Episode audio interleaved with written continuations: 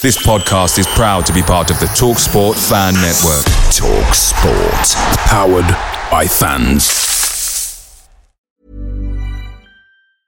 And there it is. That's as good as it gets on this stage. Nissan Townstar EV strikes again. It's an unstoppable van. Unstoppable. Look, Just fantastic. You can actually see the Pro Pilot technology in action. Effortless parallel parking. It moves with all the confidence that comes with a five year warranty. And with a bench full of all star van experts, there's real strength in depth here. That's all star quality. Search Nissan Townstar EV and visit your local All Star Van Centre to see for yourself. Terms and conditions apply. Five years or 100,000 miles, whichever comes first. ProPilot is an advanced driver assist technology. Driver's responsibility to stay alert, drive safely, and control vehicle at all times.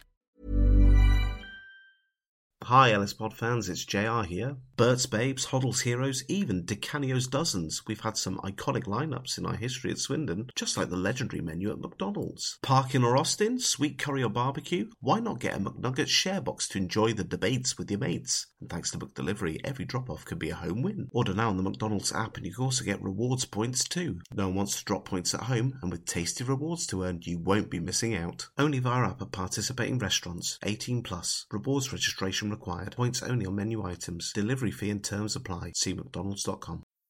Hello and welcome to The Loaf Strangers, a Swindon Town fan podcast proudly sponsored by the STFC official supporters club. Rogers is streaking ahead and he's onside. Beautiful play! That is that! What a good shot! Oh, what a goal! goal! Far post for Shearer, goal!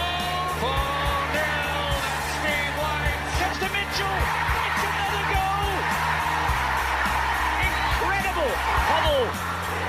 Taylor has scored, and that surely means it's the Premier League for Swindon Town now. Fantastic oh, goal by Jan Piotr. Parkin. Austin going in. Yes, you bet, you 2 0 Swindon. Danny Ward. No problem. I will win this league anyway. Richard, he's hit it. It's Cradley.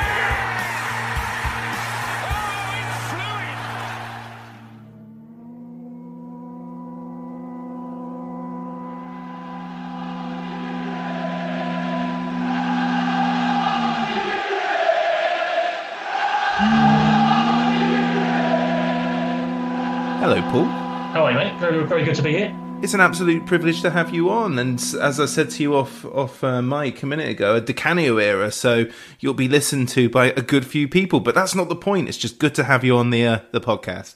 Yeah, no, it's an absolute pleasure to be on. Um, I listened to uh, a couple, um, so really looking forward to, to being involved in this one. Fantastic. Well, then, if you've listened to a couple already, you know the vibe. We start right at the beginning. So, right back when Paul Benson was but a child, who did you support and who are your football heroes? Yeah, so I've got a, quite a weird um, back, background uh, to when I was growing up. So I I was born in Southend uh, in Essex, um, and my dad uh, is a Southend United fan, and my mum, who come from East London, Walthamstow, and moved down to, to Essex, uh, she's a West She she was all West Ham. Her family was all West Ham. So um, I was kind of in the middle of the two, being pulled and from one from one side to the other. Um, and I just remember as a kid, I would have a season ticket at Southend, and then the following season I'd have a season ticket to West Ham. So so, so brilliant, really, in terms of being able to see the whole range of of, of football. Um, I could go and watch Premier League football. Um, this was the sort of Harry Redknapp era, just before. Um, with players like um, when I had a season ticket, so I would have been about 17, 16, 17 at West Ham when I when I started going season tickets there. So John Hartson, players like that, um, Berkovic, uh, um, Bilic, those, those sort of players. Uh, just probably just before Di Canio signed, really, it was before that era. And then at Southend, again, I, Southend, I was there from, from a really young age. So my dad would take me when I was sort of eight, nine, ten years old. Um, I won't reel off the players that played then because probably no one would ever have heard Come of them. on, we're talking we're talking like um, Stan Collymore. This is David Webb era, Yeah. isn't it? Yeah, yeah, absolutely. So Stan Collymore was a massive, um, massive role model of mine. Um, I was in the academy when he was a first team player, so got to you know uh, see him quite close up as, as academy players would have done in them days. Uh, people like Jerome David Ball? Crown, who Jerome Ball was he there? yeah, that's um, he. He was he was there for a short time. Yeah, uh, I think he actually played for West Ham as well, Ball. Um, so he, he sort of covered both. Um, but people like yeah, like Chris Powell, um, Justin Edinburgh, Andy Ansah, that that sort of those sort of players when I was growing up, they were my sort of who I'd look up to. Um, so they, they, that, those were the two. Those are my two teams, and still are. To be honest, they still are my two teams. Southend, I've still got got a really fond of. I can't say I'm a supporter because I don't go and watch them enough. I'm not in the. I live in um, Bedfordshire now, so I don't really go down and watch them, but I do follow them. They're, they're one of the teams that um, I always look out for their results. Um, likewise, West Ham, um, and likewise, you know, all the clubs I've played for. But yeah, so that, so that's they're, my two they're my two clubs that I, I followed as I was growing up. Yeah, I remember Southend United because they were they were quite a decent championship level side for a good while, and and, and I'm always looking for a Wiltshire link. So I've got Brett Angell in my mind there because he's from I think Yeah. Devizes, so he would have been centre forward. You've got other players like Steve Tilson who was there, who was there forever, wasn't he? But yeah, Southend were a decent team. What is it about EastEnders going to Southend? Um, good question. I, I, I, I don't know. Um, probably, I, don't, I honestly don't know. My, my must have been something to do with after the war, um, moving out of London, moving out to the suburbs, and, and, and something around that. I, I, I don't really know. Is the I'm not I'm not clever enough to, to come up with an answer, but. I, I should have asked my mum. Really, that might have been the uh, the thing to do as to why why they decided to move into into Southend. But um, yeah, no, th- th- those names you mentioned, like you say, Steve Tilson, um, those players, that that that's that's really my era. We, I, I fondly remember we. I was a season ticket uh, holder at the time. We um, we were Division old Division One uh, when you had the Premier League, so which is now the Championship. It was called Division One back then, and um, we played Newcastle at home and won four 0 and went to the top of the league. And that was the, really the pinnacle for me of, of, of following Southend United. I, I, I don't think they've they've ever got back to that to those heights since. But for one, and it was only for an hour because we played early. It was an early kickoff. I, re- I remember it really clearly. It was an early kickoff, and we played and we won, so we went to the top. But then by the time everyone else had played, we'd been we'd dropped back down to sort of second and third. But but we were top of, of the old Division One for, for about two three hours, which is um, which I say was the pinnacle of my my time uh, following supporting Southend back in them back in them days. That's got to be around 92, 93, hasn't it? I think you're spot on. I think it's Yeah. around. I think you're. I think it was that year. Yeah. Yeah, we, we only beat Newcastle two one at home in that in that season, um, so uh, can't really uh, compare to what Southend did to them. So you you mentioned there you during the Stan Collymore season that you, you were with Southend, but before you were with with or in an academy system. I know it wasn't academy, but when you were in like a, a, a development system, what are your memories of playing football for the first time? So were you in just the school team, or were you in the Sunday system? What what was that like? Yeah, so a quick background. Um, I'm the I'm the youngest of, of, of three boys. Um, I've got uh, two older brothers, one three years older, one six years older, um, and and along with that, we've got my mum's sister had two boys as well. So we had so we had two two cousins, um, and we were we were like thick as thieves. We would always be together, always over the park, always playing football. Um, and and that's I think where where where my initial spark for football came from. My dad was a player. He was never uh, only a grassroots player, but we we'd go over and watch him and then kick about on the sidelines. Um, and I just remember my, my earliest memories are kicking about a ball next to a, a grassroots pitch.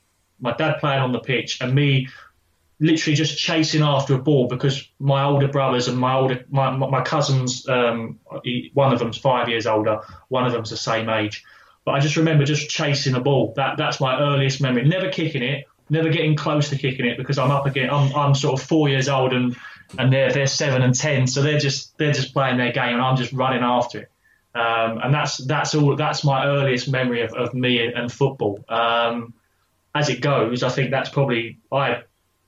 It was it was the best thing for me because I, I just struggled every time. I just remember playing and struggling because I was up against older people, very rarely getting the ball, um, but just loving it. I don't know. I don't know why I loved it because there, there must have been a spark. I must something must have happened. I must have got it once and scored or something like that, and just thought this is brilliant. But you know, I, I, don't know where my love for it came because if you look at it now, I look back and think, well, all I did was just run after it because my, my older brothers would, would, would keep it and play their game themselves, and I wasn't really ever involved. I think that's a really good point, isn't it? Because my memory of playing football for the first time is I, I remember playing football before I'd gone to a football match. And I remember playing football before really remembering, other than FA Cup finals, watching football religiously on whatever service they provided. It must be just that thrill of running up and down that just that just is so attractive to kids when they're playing sports for the first time, isn't it?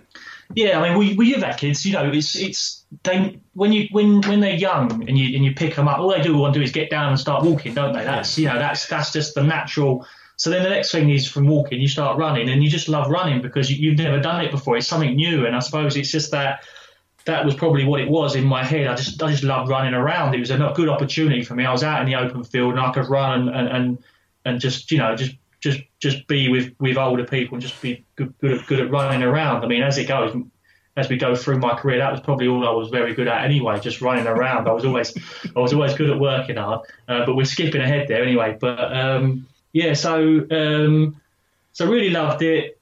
Obviously, was was getting better at it as I was going through the ages. I mean, I, I, I can't think back to, to, to, that that early to think about what, what, what I did to, to, to sort of get better. But in, I, the only thing I think about is you know being challenged constantly with um, with with having to deal with playing against older people because that's all I ever did.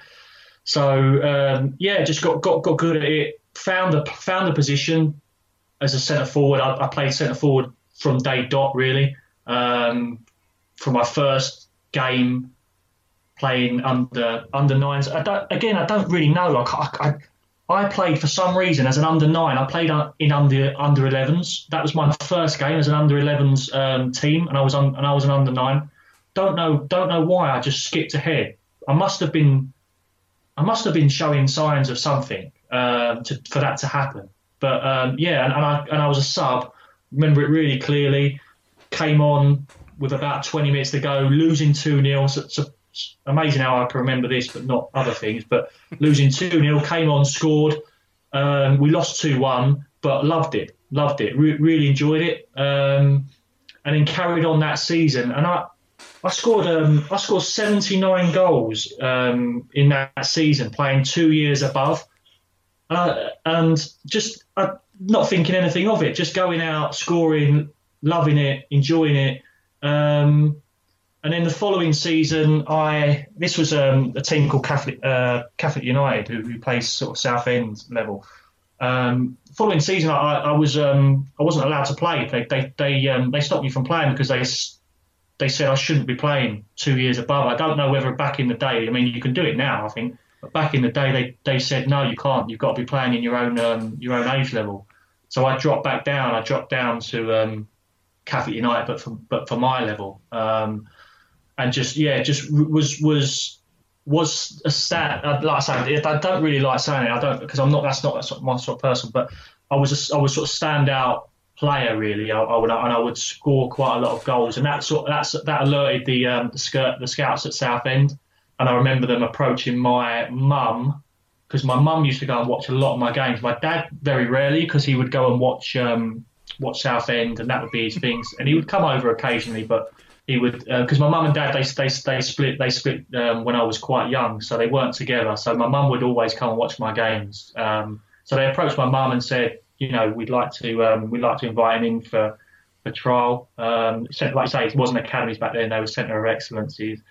So I went in, um, and they signed me. They signed me uh, to, to to be in the, be in the centre of excellence.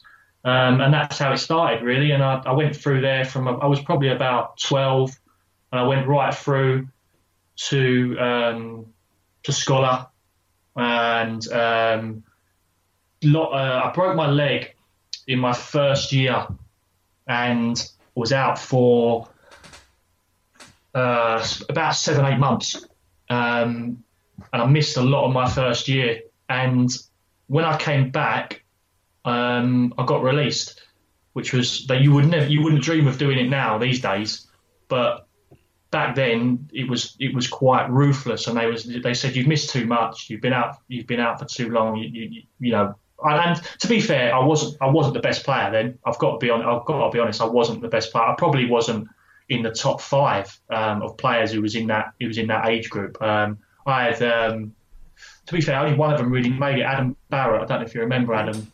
Um, big, big, big Southend United. I mean, he's a bit of a legend at Southend, really, for the games he's played. But he's been at other clubs. Um, but he was in that. He was in that age group. Um, but I wasn't. Yeah, I wasn't a standout. And, and they couldn't really see me progressing enough to, to warrant keeping me there. So yeah, I I, I, I left and um, went into um, via a short spell at a team called Great Wakering Rovers, who were probably your your, your Swindon Supermarine le- level. Um, I went in there for a little while. Didn't really enjoy it because I was on the on the bench a lot, and I, I, I wasn't I, I wasn't really seeing much um, progression.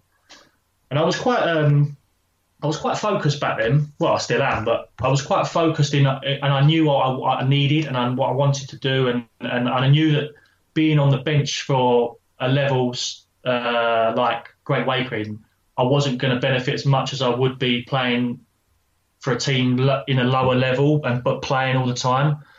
Um, so I was quite I was quite focused in that respect. Um, so I left and I, and I joined I, joined my two older brothers who were who were playing um, grassroots. Really, it was to be fair, it was um, good good good level of grassroots, like the top level in in in Southend, but it was essentially grassroots football, and they both played there. So they said, "Come down and play." So I did.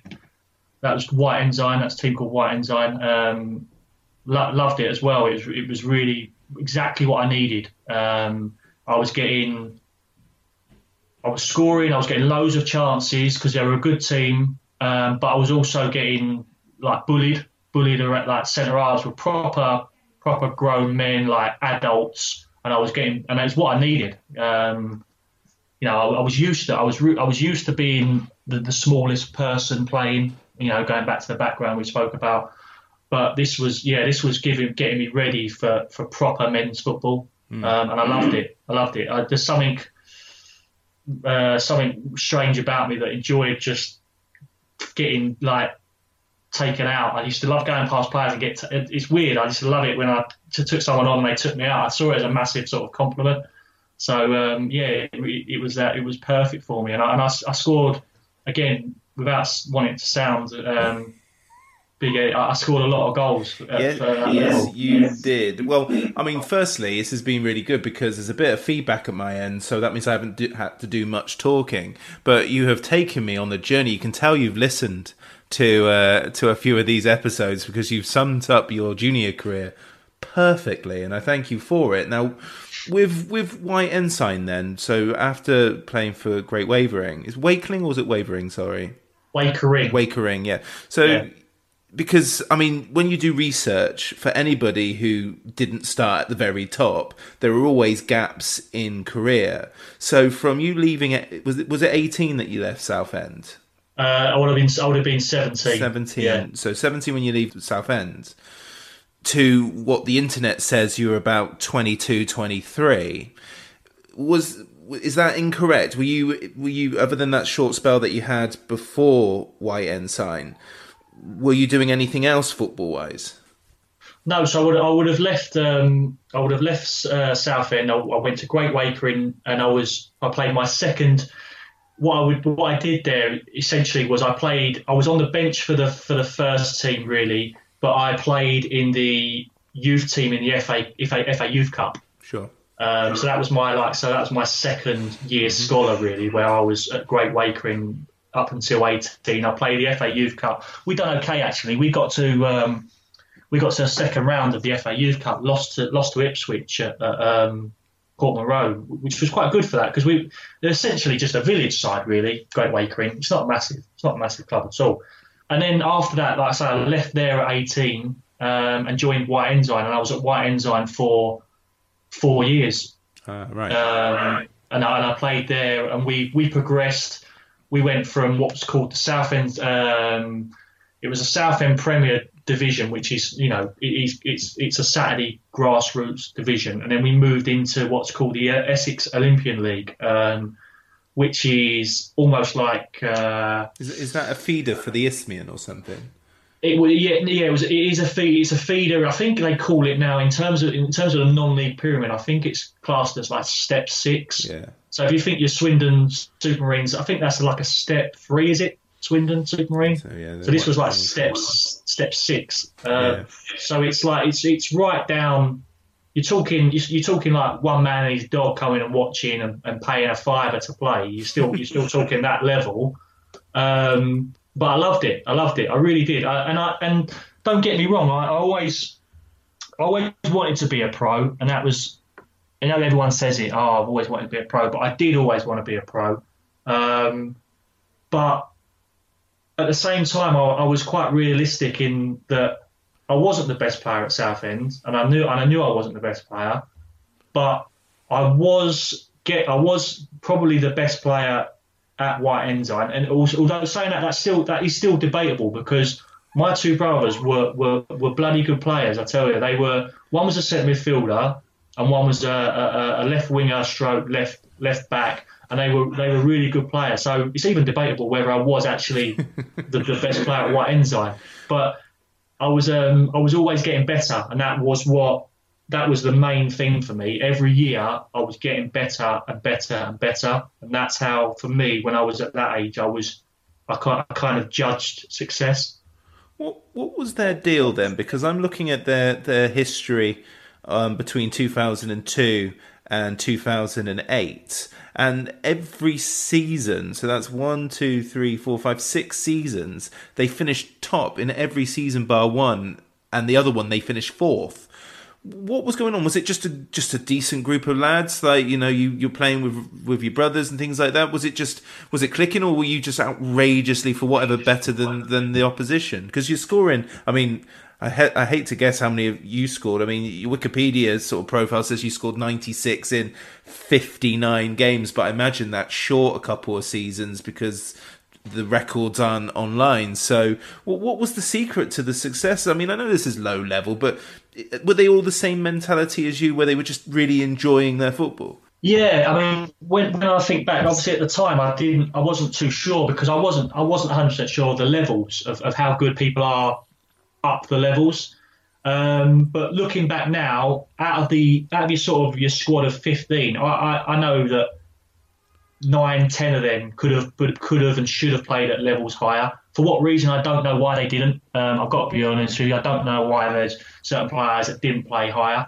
Um, but they but they could have done. They were that they were good enough to do that. And the problem we had at White Ensign was, um, and you'll probably get it at clubs um, in, in, Wiltshire around Swindon, that the, the, the, facilities they had and the ground they played at wasn't adequate to, to, to go up to the next level. Okay. You need um, silly things. Well, I say silly things, but it's obviously that's there for a reason. But you need a, a stand, and you need turnstiles, and you need floodlights and you need you know and you need to get these facilities in place before you can go up different levels so we would win the league but we couldn't really go anywhere we'd we'd, we'd sort of maxed out our potential at that time to, to progress unless we I mean, thinking about it now, you could have ground shared with a club and, and, and, and taken on their facilities, but we probably didn't have the finances, to be honest. Um, we, we players would pay a fiver it would they would enjoy doing it. And I don't I don't think the chairman or who, or whoever's running it had too many ambitions to sort of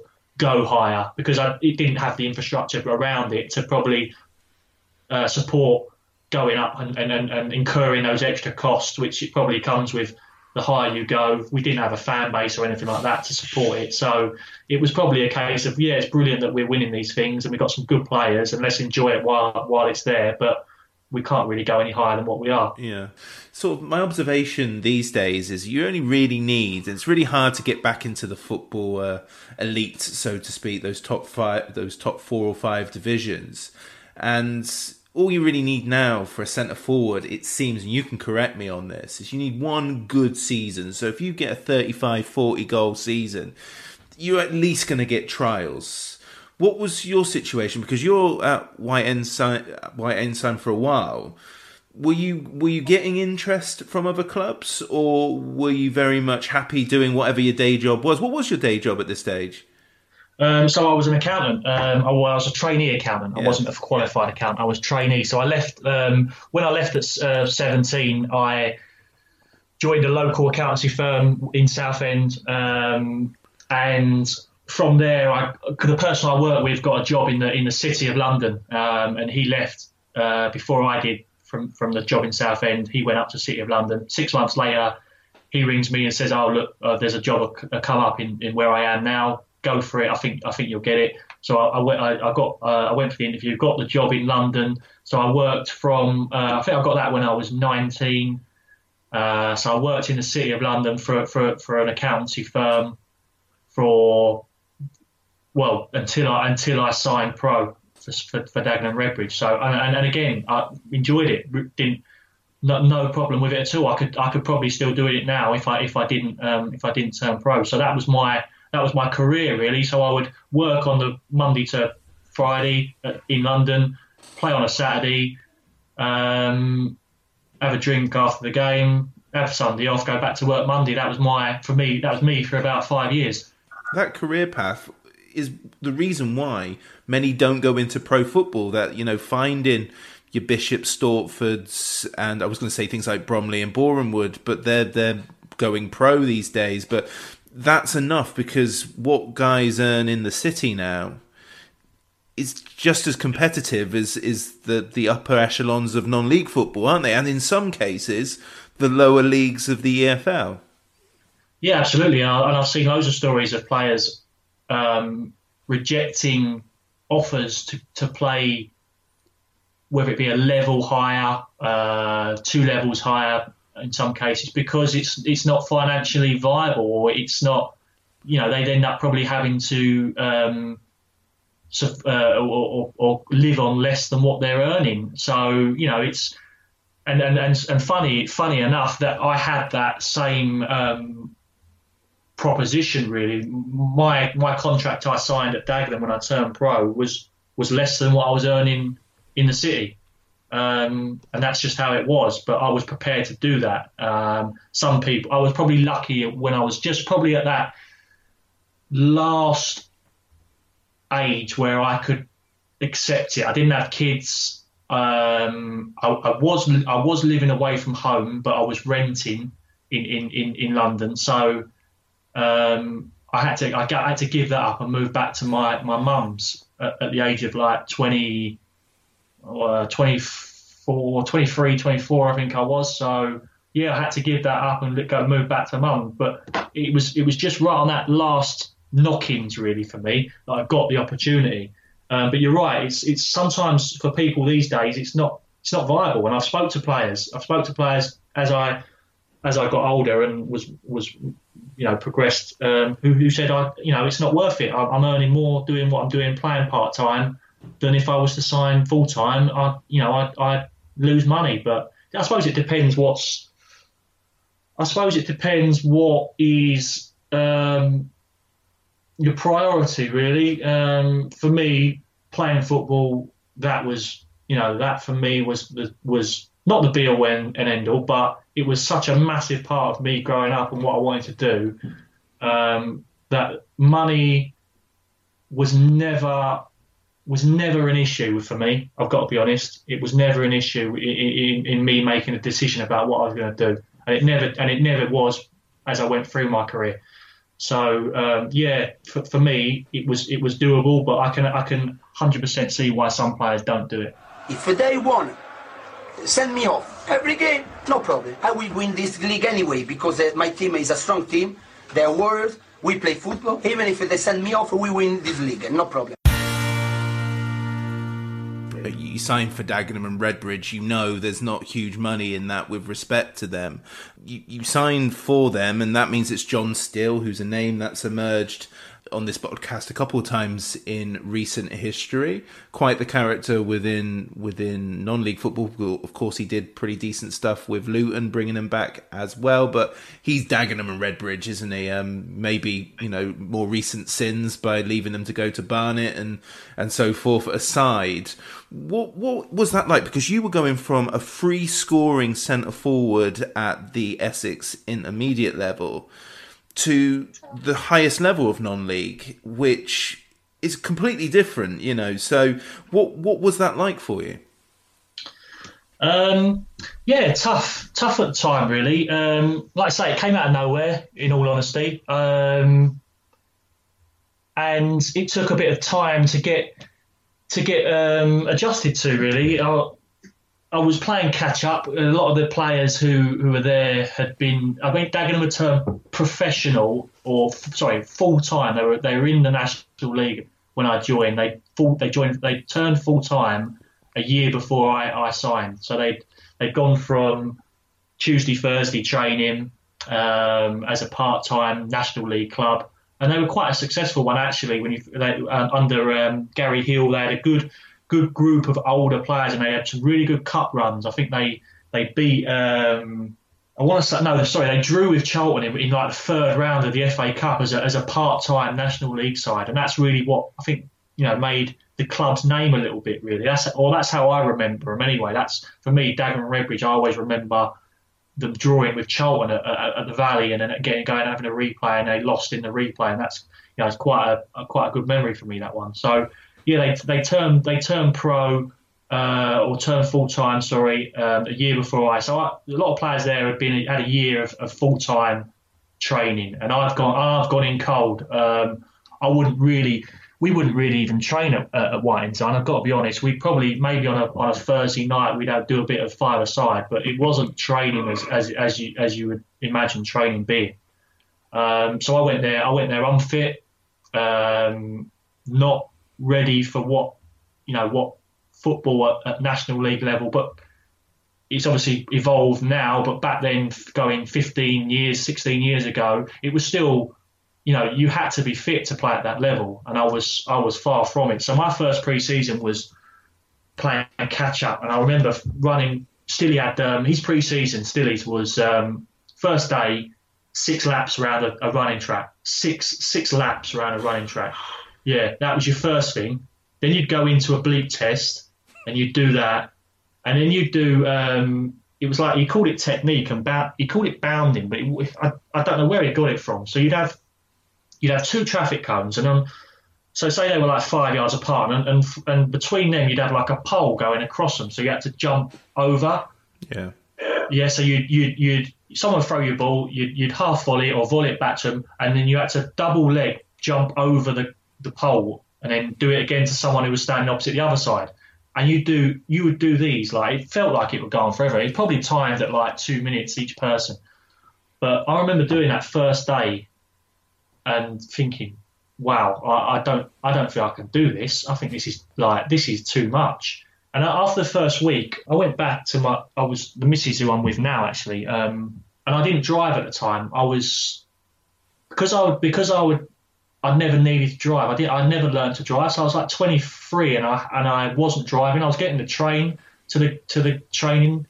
So I jump on the train at Southend, go all the way up to um, Barking, get off at Barking, and take the tube to Dagenham East, and get off at Dagenham East station and walk to the training ground. That's what I'd do. And after the first week, I went. I remember going back to the missus, and I and I I just like slumped down on the on the, on the bed and, and, just thought, I can't, I don't think I could do this. My my feet were in bits. My feet were in absolute tatters, like blisters. I remember, I remember saying, like, you look like you've got like, I don't, don't want to say this, like, but you look like you've got tramp's feet. That's what she said to me. Like they were that, they were like blistered. The the the, the toenails had uh, like gone black, where it just wasn't used to the running. Um, and, I, and, I, and I had serious, even after the first week, I had serious reservations about whether I could do it. But eventually, you know, you get fitter and, and, and things start to um, start to get a little bit easier, and that's how it worked for me. And that first season was tough, so I I, I was in and out. I didn't really play a lot. Um, we had a couple of good forwards. We had Craig Mackail Smith, we had um, Tresor Kandol, who people may not have heard of him, Yeah, but he was. Barnes at Leeds. Yeah, absolutely. Yeah, good player, good player. And we had another lad called Chris Moore, who, in terms of National League, he was a good, he was a good player. He got moved to Brentford, um, and he and he probably didn't happen for him there, but he was a good National League player. So I was up against these three, and I didn't really find much game time in the first year. Um, and around Christmas time, I broke my leg in a FA Trophy game at home to, I think it was Kettering, something like that. Um, and that put me out till probably about the last couple of games to this, of the season. Yeah. Um, so it was a really disjointed first year. Um, I came, I came on, also I started the last game of the season away at Cambridge and scored. Um, I scored like three goals that year.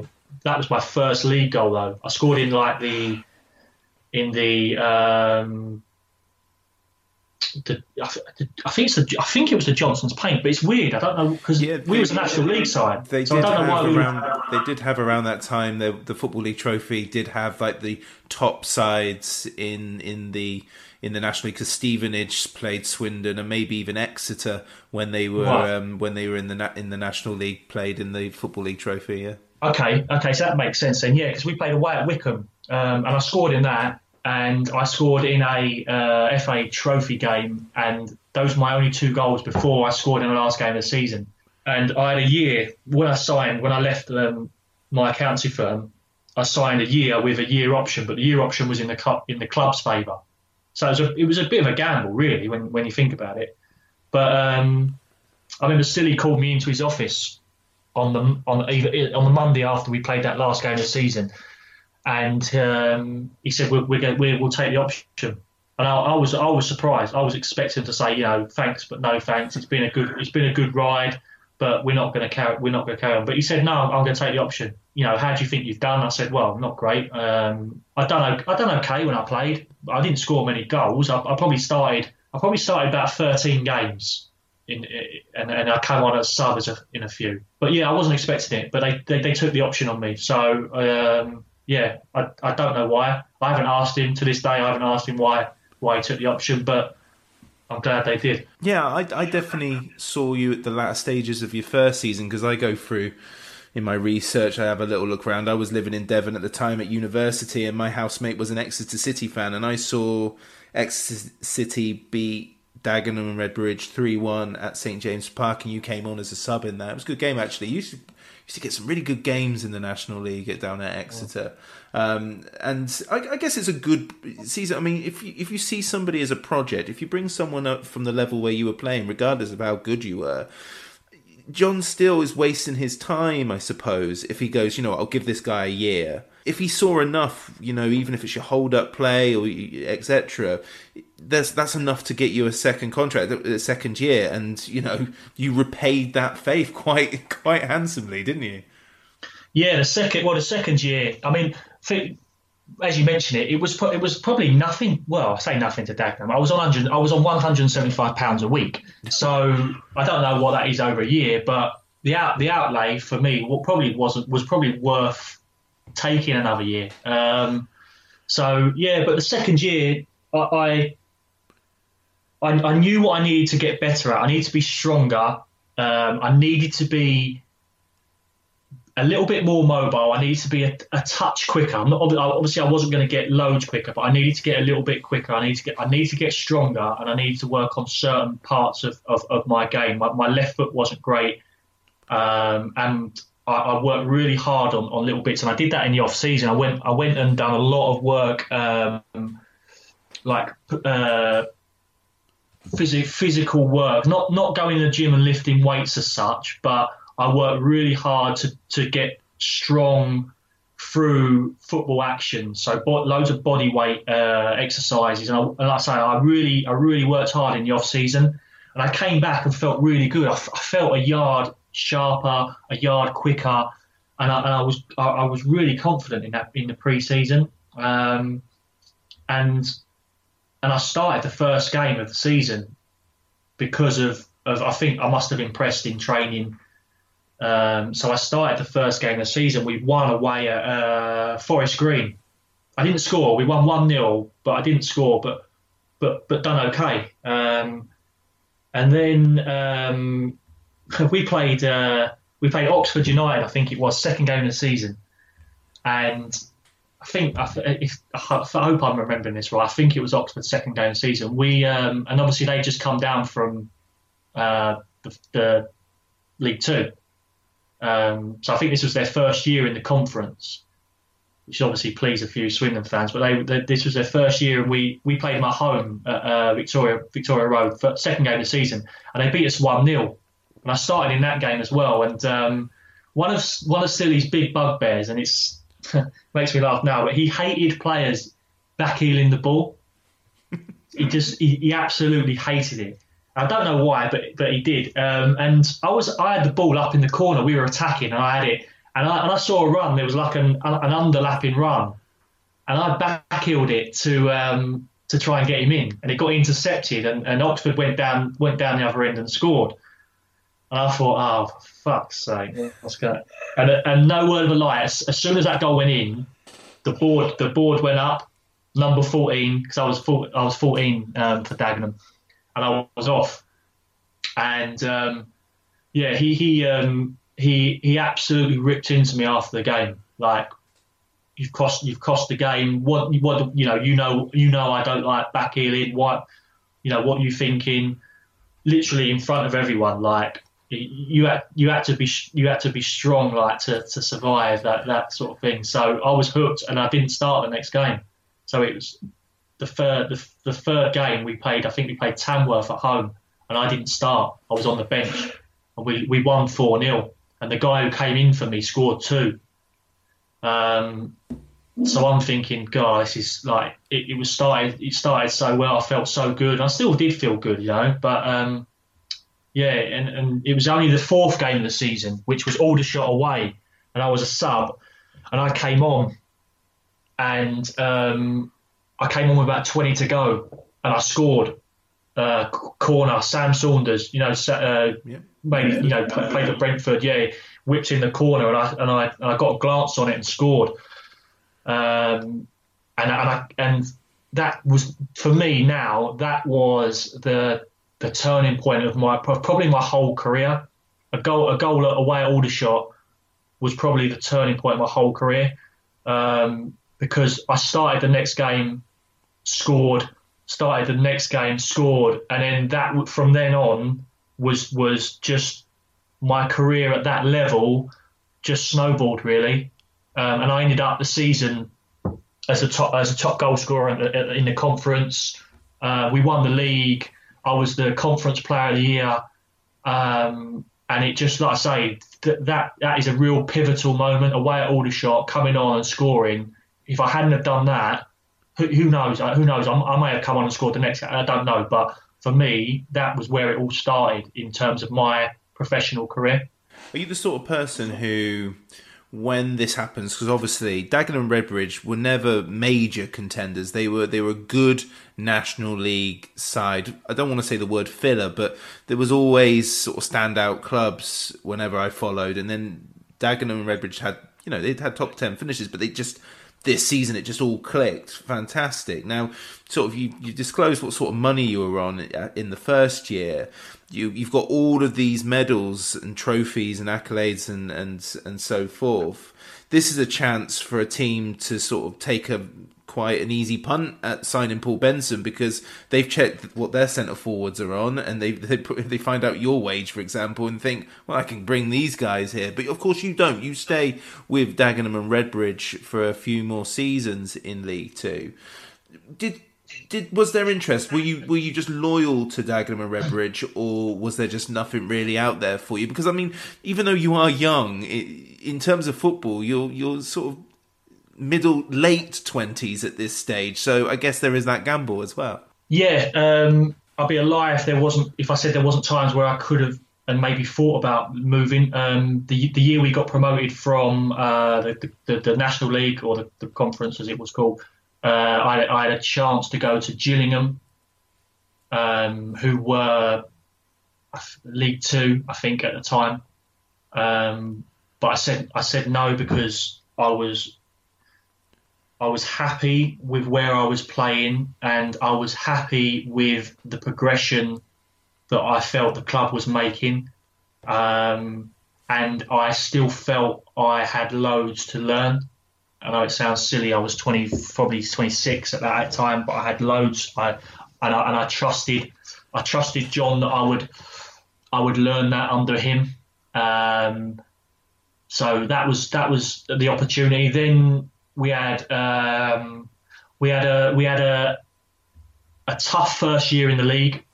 We we we stayed up with um, two games to go. I think we we we were we were playing. We, we went away at Darlington. Remember Darlington? You were League Two team, and they, but they were at the top at the time. We went away at Darlington. They had a lovely ground. Did you ever go there, Rich?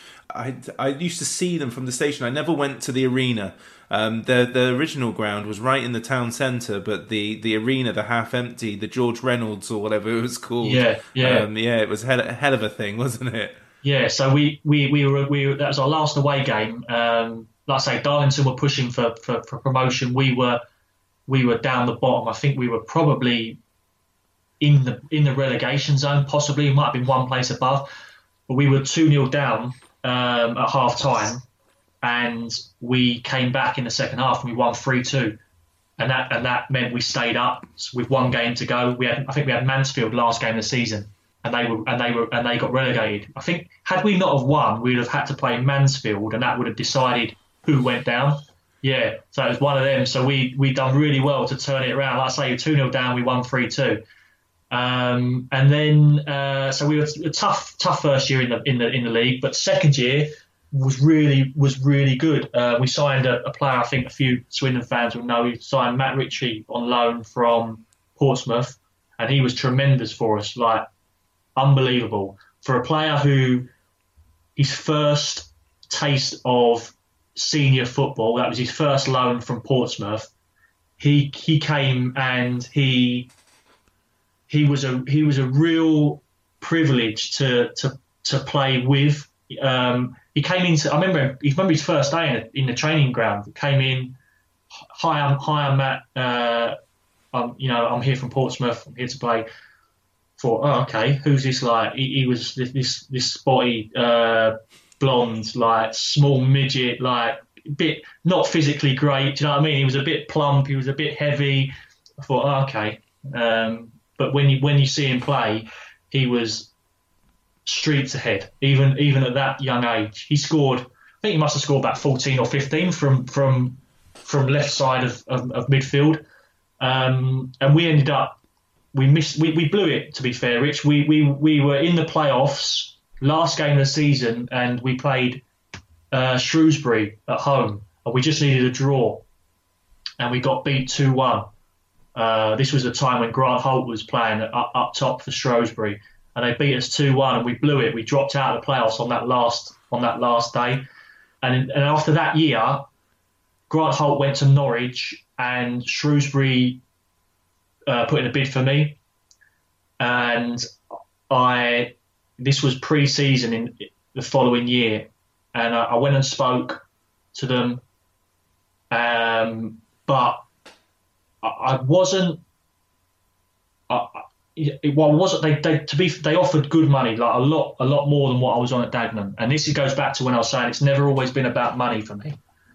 Um, I turned it down because I spoke to Stilly, and he said to me, and I, to be fair, me, I've, I've got, you know, I've got loads of respect for Stilly. He's, he's like, for me, he's, he's, he's the reason why I play professional football. And he said to me, "Look, I'm building a side. We'll go one better next year, but we need you to be a part of it for it to, for it to happen." Um, and I believed him. And I know I know a lot of managers will spin spin yarn and, and, and try and get keep players, but they didn't need to that for that with me. They had a good offer on the table. I don't know how much it was that Shrewsbury offered, but they had a good off, offer for a player who wasn't on a lot of money. So they could have easily just said yes and offloaded me. But he said to me, he said to me, look, I'm gonna we're gonna go one better next year. I'm gonna bring players in and we'll go one we'll go one better. So I stayed. I turned it down. I stayed, and we did go one better. We we, we got promoted in, in the playoffs um, into League One.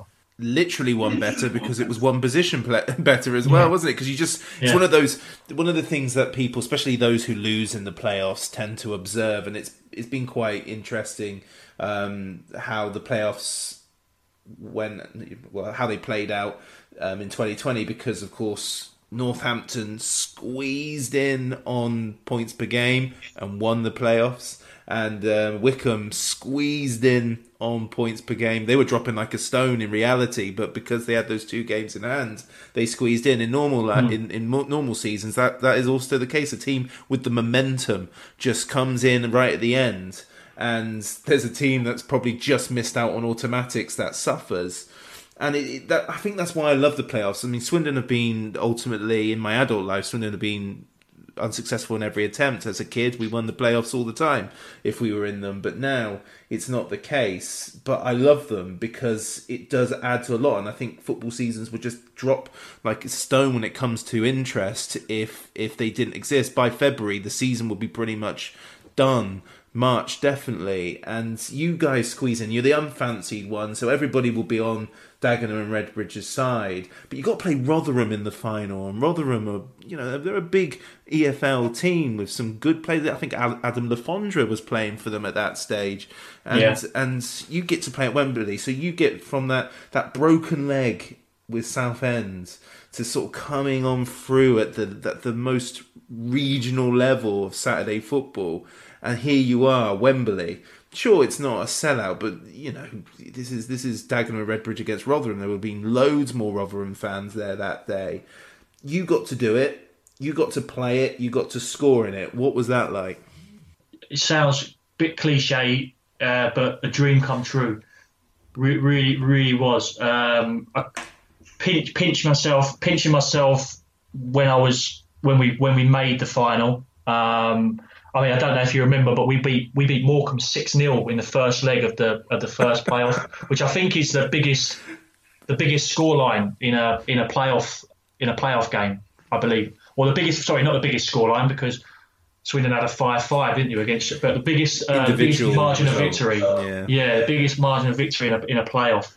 So from that game, really, I knew I was we were going to Wembley. Um, you, you obviously never you never say never, anything can happen in football, but we were pretty confident. So from that moment, it was kind of wow, I'm gonna I'm gonna be playing at Wembley. All, well, all things considered, as long as I don't get injured or anything like that. But it was wow, I'm gonna be playing at Wembley, which for me was um, it was massive. It really was from from how I'd always dreamed of of, of playing and, and wanting to play to almost giving up that that hope at, at 22, 23 of, of, of, of ever doing it um, to then in that position was amazing. But I remember thinking, you this could be the night before we stayed at a hotel. And I remember thinking before I, before I went to bed, this could be the, this could be the only time you do this. Make the most of it. Don't have don't have any regrets. You you can't you cannot go there being nervous. Um, and I remember thinking that I was thinking, don't go there and and and and let the day pass you by. Make it memorable, and that was that was my thoughts of um, in the in the in the evening and the night before. Just think, I was just thinking, make it memorable. You've got you've got your mum there, you've got your dad there. I had my daughter there who who'd been born uh, two years before. I had my missus there, my brothers, everyone, everyone, all the players, all the players pretty much who I played with at White Ensign were, were there. Um, fantastic turnout, to be fair to them. Um, so I had I had a motivation not only for myself, but I just wanted to. I wanted the people who turned up to that game to be to be to be proud of me. That was my thoughts going out. Um, and we'd lost to we'd lost to Rotherham twice in the league. I think they beat us twice, one 0 So we hadn't even scored a goal against them, and they finished fourth. I think they were they just missed out on automatic, so they were heavy favourites. And like you say, they had they had uh, Adam Le they had uh, Kevin Ellison, um, they had Ian Sharps, Fenton at the back, who were who were solid players um, for that level. Um, but we, you know, as football and and the beauty of football that on one in one game anyone can beat anyone.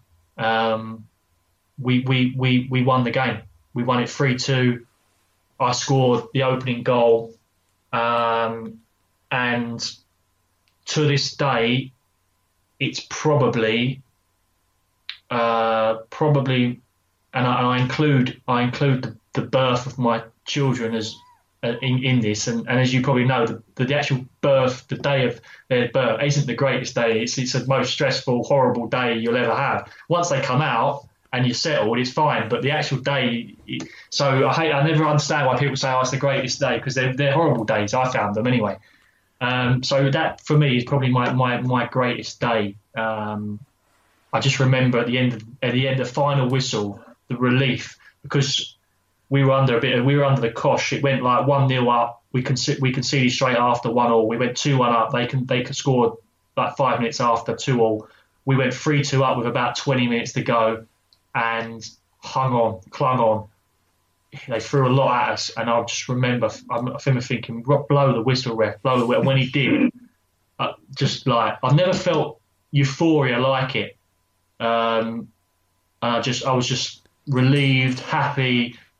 Uh, wanted to go up in the in the. I wanted to just like cuddle my, my, my missus and my, my, my daughter um, just so proud, just so proud. One of those moments where I was just proud of, of achieving what, what I achieved. Those sort of finals are the best ones where it's like a to and fro. You know, although how dramatic comebacks are and things like that, I think the 1 0, 1 1, 2 1, 2 2, and next goal wins is my favourite time. And then, I mean, favorite type and you know this is like 30,000 people where you know you go through and which I have done you go through Dagenham and Redbridge's attendances, and even when the going is good that year, you're just squeezing in on 2,000 attendances. I mean, you beat Morecambe, as you say there, in the first leg 6 0. There was a bigger attendance for the second leg. You know, Morecambe fans still somehow, you know, I mean, I'm sure Dagenham took a, a coach or two, but just the, just, this is this is what people this is why lower league football is so great that it doesn't matter you can take an army with you but it's about what happens on the day and I know what lower league football is like and I know Rotherham fans that day would would have been under the mentality a lot of them anyway of we just need to turn up and and there's always that Dagenham and Redbridge out there that says not today. And that's the glory of it isn't it? Absolutely. Yeah I mean the good, the, uh, there's a lot, there's you know, there's a lot of things you can say about John Still, but the ability he has to psychologically put you in a pl- place where you feel you can go out and beat anyone. He's he's a real skill of, of, of the man, um, and and there wasn't a player in our team that didn't think we weren't going to win that game. I speak for myself, and obviously speaking to players after the event, we all went out and we knew we were going to win that game. We were just in that in that zone that we were going to win that game. And like I say that that's the that's the beauty, I suppose, of, of football. It's doesn't matter what's happened before. Like I say, it doesn't matter. Didn't didn't matter that they've beaten us in the both league games. They were heavy favourites. We, we we went out on that on that day and we performed to our maximums. And if you do that, you give yourself a, a really good chance. And, and, and we did. And um, we we create we created history because the club had never been well, they'd never been in the in the league before, and and they that was the first time they'd ever been in, in, in League One. So yeah, really, really special, really special, special times with, with, with, that club. So you make it into League One um, with a team like Dagenham and Redbridge, fantastic. You start the season uh, with Dagenham and Redbridge, but you do leave at this point. But I mean, from an outsider looking in, it's completely understandable. Even though it's in the same division, it's Charlton Athletic there's no way you can ignore that. Was was this a case of now Dagenham really need to cash in to sort of bring players in, or was this now Paul Benson saying, I, I can't turn down Charlton? It's probably a bit of both, to be honest. Um, there was really, it was a really long, drawn out affair. Really, it was almost from from the day after the um, the playoff final that I was aware that they were interested. Um, Phil Parkinson was at the game um, with the Charlton chairman, and they were both keen on on bringing me to the club. But for whatever reason, it, it dragged out like a long time, all the way through the summer, uh, all the way through pre-season. So like you say, I started I, I played all pre-season for, for, for Dagenham, all the way through to the season starting. Um, so I started the season in, in, in League One with, with Daggers we, away at Sheffield Wednesday. Fantastic occasion for that club. Um, having been there with in the National League to walk out at Hillsborough with with that club was was a. I'm glad I'm glad it was drawn out for that for that reason really, just to be able to to to say I, I had done that. Um, yeah, so um, there was an offer that went in that that, that Daggers weren't happy with. Um, so it that I think Charlton had to go back. I, I, I don't know what figures we're, we're talking about to be honest, so I couldn't quote any. But they, they weren't happy with what Charlton were offering, so they had to go back and. Um, and it got to a point where it's getting so late on in the in the in the um, transfer window that Dagenham said, "Go and speak to them." So, if I remember rightly, I got the okay to go and speak to Charlton, to go and speak to Phil Parkinson on on the Friday. We had a game on a Saturday. The next day was obviously the Sunday, and the Monday was transfer deadline day. So he said, "Look, we can't. We're not agreeing. We haven't agreed a, a, a, figure yet. But you go and speak to them, sort your deal out. So when if we do agree the figure, it's all done, and we can get it done and signed off, and there's no." So I went and spoke to him on the Friday, um, and agreed a deal. Didn't take long. Didn't take long. We agreed a deal, agreed the terms, everything's sorted. Phil said, um, "Do me a favour, don't play Saturday, don't play tomorrow because we, we're confident that you'll be our player, and the last thing we need is is an injury." I said, I said to him, "Look, I can't, I can't promise that because I'm a Dagenham Redbridge player." Um, so I went home. We had Tranmere Rovers the next day. I went in. Gaffer said, "Look," uh, Stilly said, um, "Look, do you want to do you want to play?" I said, "Yeah, I want to play." Um, he said, "Nothing's agreed yet. We, we haven't agreed anything with Charlton, but you're our player, so we want you to play." And I, and I said, "Yeah, I'll, I'll, play. I'm happy to play."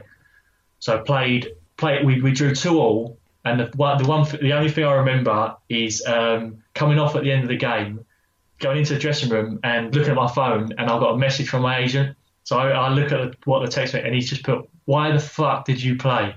And that's all the message said. Um, I just, uh, I remember seeing that and thinking, well, that you know, that's just how I was. I just, I just, I just wanted to play, and like it could have been, it could have turned out when you know, the, the, it didn't get agreed, and I, what I didn't want to do was feel as though I'd let the club, I'd let the club down in some way by not playing. That's the last thing I wanted. I think one of my good traits is I'm I'm, I'm loyal. I'm, I'm quite a loyal person, um, and I and I appreciate what the club had done for me. So for me to not play, I just it didn't sit right with me. It yeah, really didn't. Yeah. Especially if I could have still been with the club anyway. It just didn't sit right. So that they, was my they, decision. They've given you the courtesy to allow you to talk to Charlton as well. So you know, in a lot of the times I've talked to players about this sort of transfer you know, the, sometimes the club, especially the, the smaller club, are really digging their heels in and going, well, we're not accepting it, so you know it's business as usual. But they've at least allowed you to go and do the personal terms, so they're being genuine enough to know that we are gonna, we are looking to sell you. We will sell you if you if we get the fee. Go and talk to them because sometimes they don't do that bit, and I mm. think if they didn't do that bit, footballers at that stage, no matter how loyal they are, going, well, hang on, no, after everything I've done for you, I'm gonna, I, I can't play for you, and they, they try and move, push that move across. So, I mean, Dagenham and Redbridge have done nothing to you to warrant you to go to go no, you know, because I've done, you've let me go and talk to this club. So now I'm going to go and play for you as long as I'm a Dagenham and Redbridge player, which I think is perfectly understandable. And you know, footballers play football, so let them play football and if you sign me, I'll play for you. you know, yeah, no, I, I, I, totally agree. I totally agree. And it wasn't, like I say, it wasn't. It never sat right with me not to not to not play. So yeah, so um, Sunday comes around, uh, get a call from my agent. Agreed, done. Uh, both clubs have, have agreed. Uh, Stilly rings me up about 20 minutes later, possibly says, "Look, it's all agreed. It's on you. We we can we can we can say no you can you can say no, or we will be happy. We'll, you you know it's not a money thing for us. We, we the money will be will be good, but if you want to stay, you can stay, or you or if you want to go, you can go. Bring me back. I think you probably this was probably about uh, you know, uh, probably about three o'clock in the afternoon. Ring me back at eight o'clock tonight. Give me the give me the decision. Think about it. Let me know. And I've got to be honest, Rich. Um, there was a deci- there was a decision, and it sounds stupid because Charlton and Dagenham and Redbridge, with all due respect, there's there's not there's not a decision to be made in terms of in terms of the the caliber and the the history of the clubs. But I had become so so fond of the club and every and everything about the club, the people at the club, the people who worked at the club, the supporters of the club.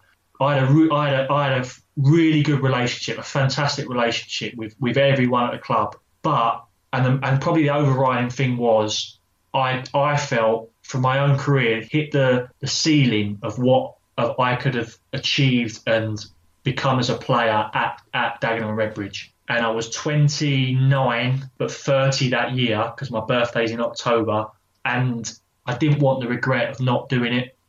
I think I would have regretted not taking the opportunity more than if I'd have taken the opportunity and it and it didn't and it didn't work out, which is pretty much what happened. But uh, so yeah, I rang Stilly back, said, look, it's it's a it's a yes, I'm going to go, and he he just said, look, you go you go with my best wishes. Um, and and that's to be fair, that was all I that was all I all I all I wanted really.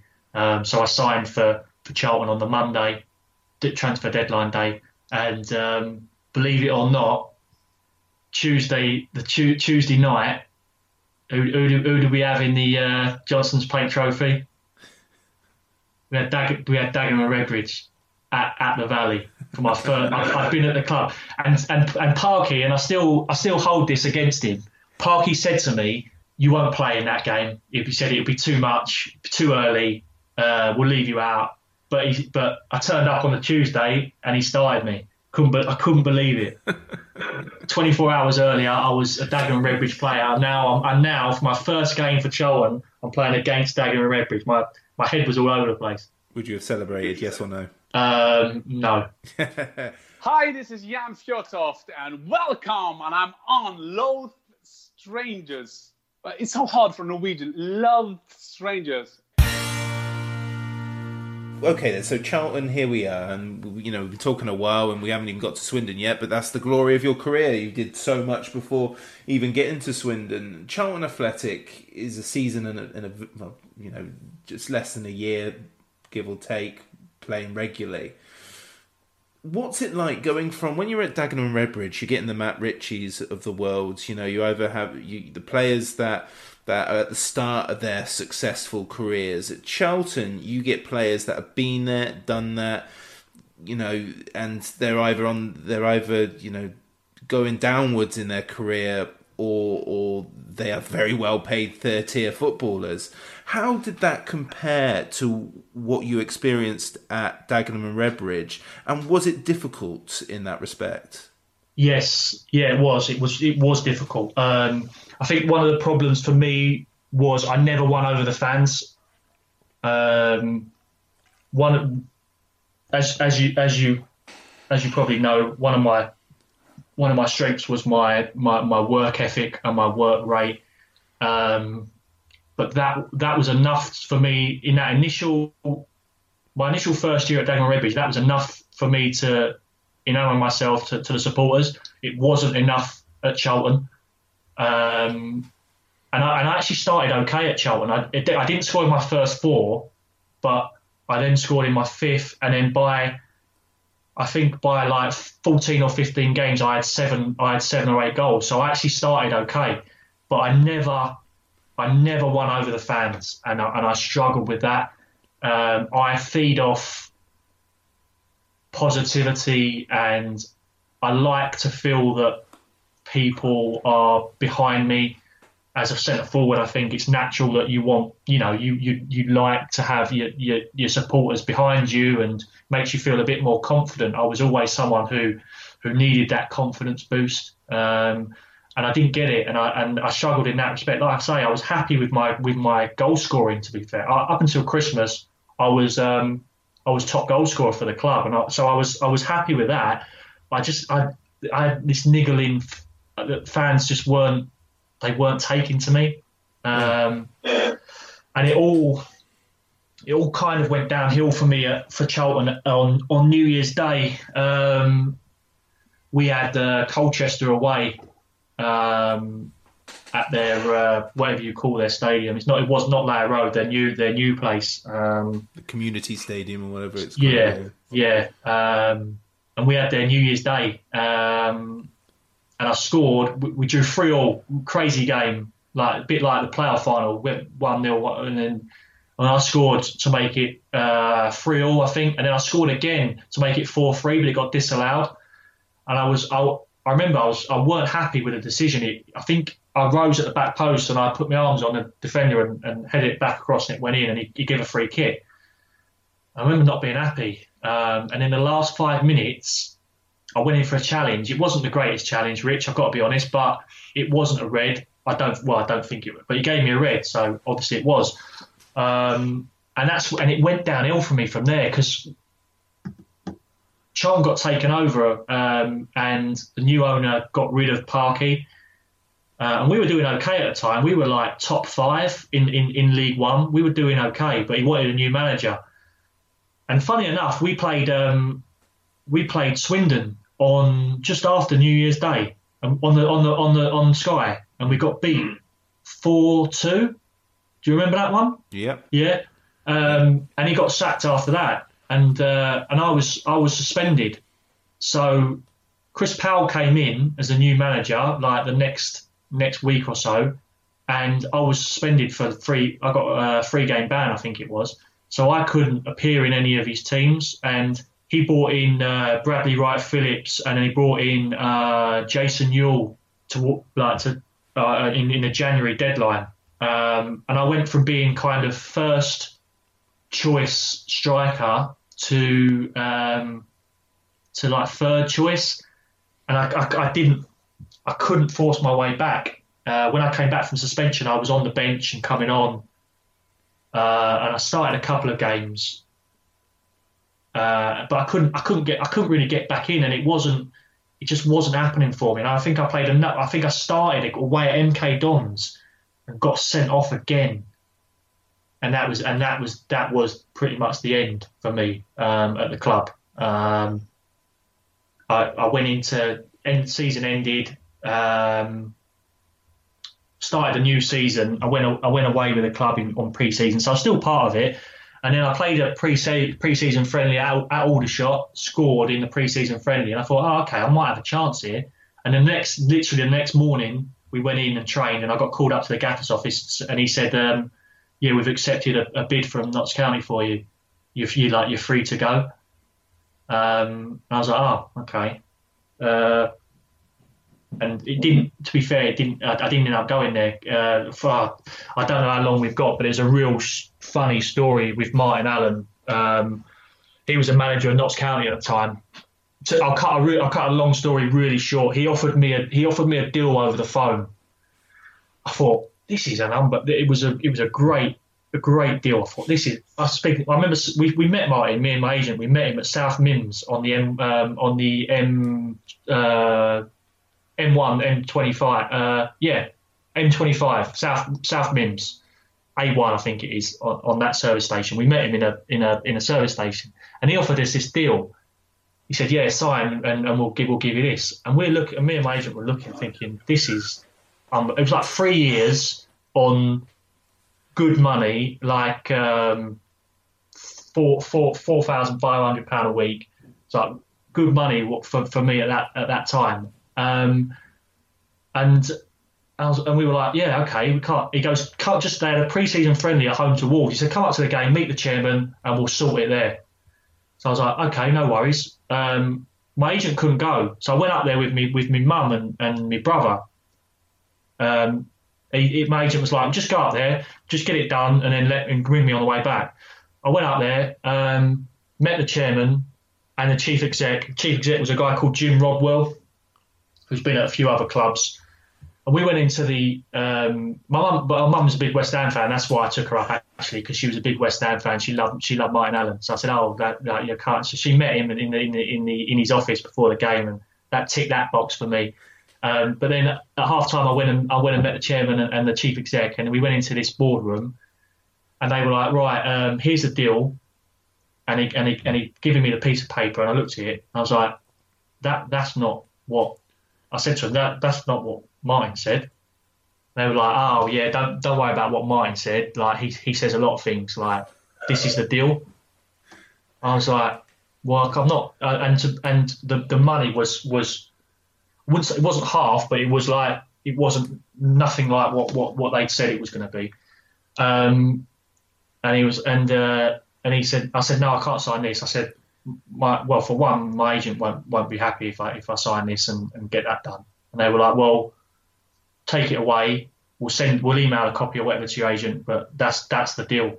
So um, I just phoned my agent on the way back and said, you're never going to like you won't believe what what I've just had. Um, it's, it's a completely different. So we t- we we said no, no thanks. Like one, it was we we weren't. Martin was Martin was upset, but we was like, well, we, I don't really appreciate the, being being lied to like that. Do you know what I mean? Just to get just to get me up to the club, and so I felt it was a bit of a waste of time. Um, so we, we turned that down. So I stayed at Charlton. Um, I played actually played one. We, I didn't start the season, but I played in one of the um, uh, League Cup games um, at home to Reading and scored. And, and, and to be fair to Powley, Chris, uh, he, he said to me, he said like, oh, I might we might have to have second thoughts now about about what, what we do with you. Um, but then in, a, in the next in the next um, League Cup game we played uh, Preston. Preston, yeah, and I, I, I broke my wrist. Um, I went with a challenge with Clarke Carlisle and had to come off. I think I came off just after half time or something, and that was and uh, and that was the end really. That was the that was I I, I was out for sort of uh, a month and a half, two months, um, and that was my time. That time Charlton were flying at the time. They were doing really well up at the top of the league, um, and that's when when Swindon come about. In in relation to the, the, the contract shenanigans with, with Notts County, do you think there is a footballer that would just sign it because they're like, well, I'm here now, so you know? Do you think do you think that's ultimately Yeah. what they were doing? Yeah, possibly. Yeah, yeah, I, I can I can totally see that. Um, but speaking to, I've spoke to one other person. I, I don't, I'm not not loads, and I won't name him, but he had the same experience as a as a pro, and he said, yeah, done. the- I, I had the same with Martin. Well, I don't know whether it's a, I don't know whether it's a Notts County or whether it was when he was at Gillingham as a manager. But he said exactly the same thing happened.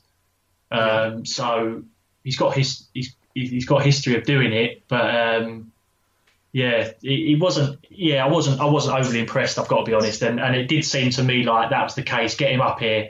Uh, it's a it's a three hour journey or whatever it was, two and a half hours. He'll he'll, he'll, he'll sign it no matter what. Um, but I wasn't. You know, I wasn't.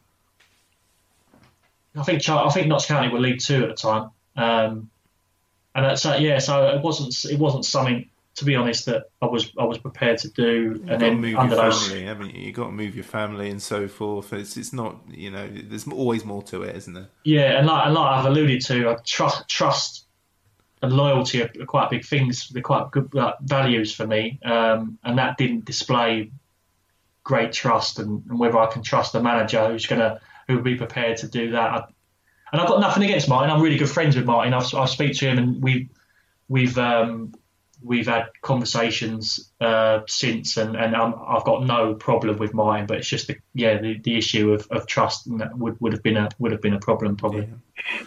Richard, he's hit it and it's deflected, and Swindon Town have the lead. You're listening to the Low Strangers podcast, proudly sponsored by the STFC official supporters club. Come on, Swindon! Okay, then. Well, that brings us lovingly to Swindon Town Football Club. So, the backstory from our side of things was, of course, our marquee centre forward for the 2011 2012 season was supposed to be Leon Clarke. Leon Clarke instantly fell out with Paolo Di Canio and co very, very early on um, and was bombed out on loan. I think he went to Chesterfield on loan, scored loads of goals with them. But Charlton, who, as you say, they're flying, they take interest and you become a part of that negotiation. What, what do you remember of that part of joining Swindon? Uh, yeah, well, well, that was never going to be the case because I was I was due to sign for Bradford City.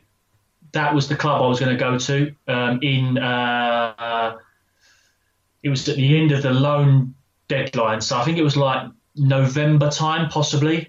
Um, so I was up there. I stayed up there. Phil Parkinson was the manager.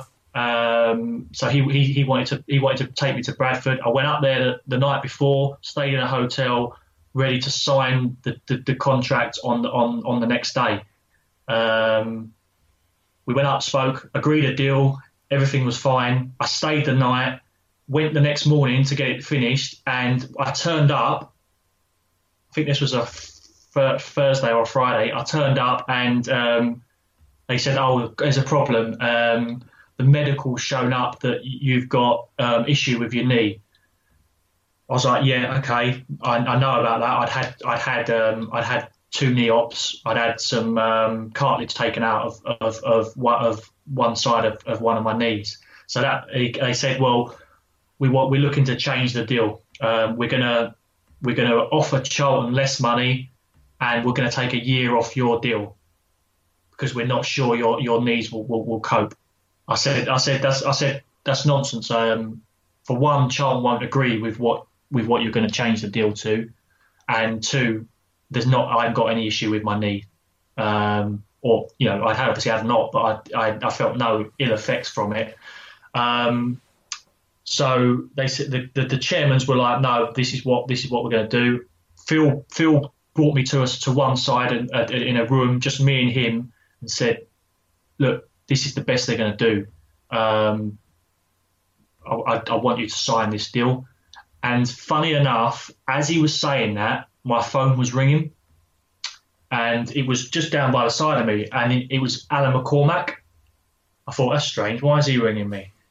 Um, and anyway, Phil was like, I said, no, I'm not. I'm not gonna. I'm not gonna do it. I'm not gonna sign it. It's, it, it's again going back. It was. It was a year less than what we agreed. I'm. I'm.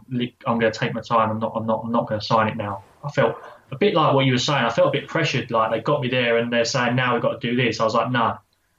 Um, so I came out, and as I was coming out, I, I, I phoned Alan back, and I went back in the main room where my agent was, and the two chairmen and, and Phil were back in this like main boardroom. So I went, I went over and I phoned, I phoned. I said, "Oh, Al," he goes, um, "Have you have you signed anything yet?" I was like, "No." He said, um, "Swindon, Swindon want you to come down." I said, "All right." He said, "Yeah, I'm, I'm in, I'm in, uh, I'm in the gaffer's office now. I'm in I mean, he was in Paolo's office. He said, "I'm in there now. Can you come and speak to him?" I said, "Well, not really. I'm in, um, I'm in Bradford." I said, "I can't. There's no way because this was this was tra- this was loan deadline day." Um, I said, "No, I can't. There's no way." He said, "Well, they what they want to sign you." So I was like, "Okay." He said, "Well," he said, "Can you get anything sorted?" I was like, "Right, well, leave it with me." I said, because um, I was quite, I, I was quite interested. I, I'd seen that the club were doing okay, um, and I, and I, I was quite interested in the move. I said to my agent, I said, "Oh, I've just had this call from Alan." I said, "Do you want to check it's it's okay?" It's like it's real, like they do want me. So he phones. He, he's got. Um, I don't know if you remember, but Paolo's got had an agent called Phil Spencer. Uh, yeah, Phil Spencer, and he had his number. He said, "Oh, I, I know, I know Phil Spencer. I'll ring him." So he rang him, and Phil was like, "Yes, yeah, it's, it's, it's legit. We we want him. We want him." We're looking for a player. Um, we want to sign him.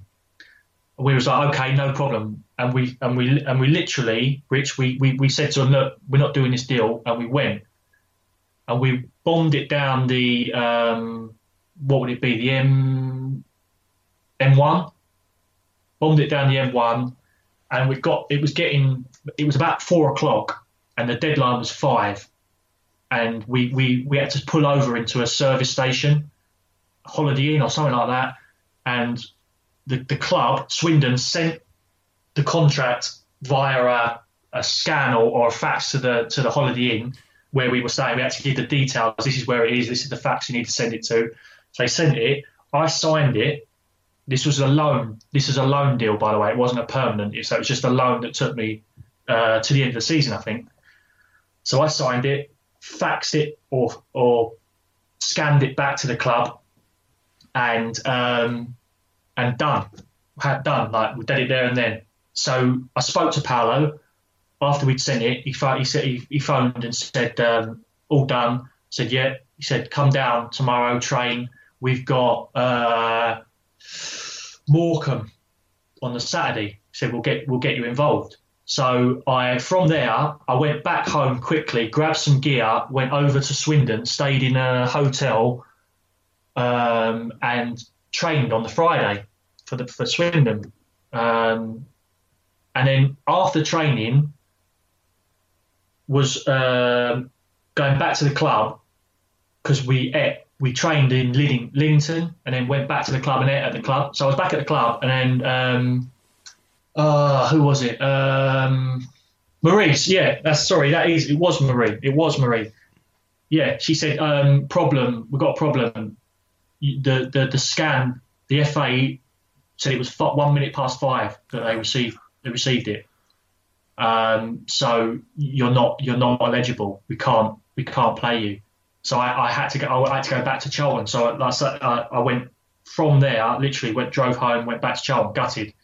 Um, but Paolo said to me, "Look, we want we want we want you here at the club. So when January the first comes, we'll we'll we'll we'll get you back."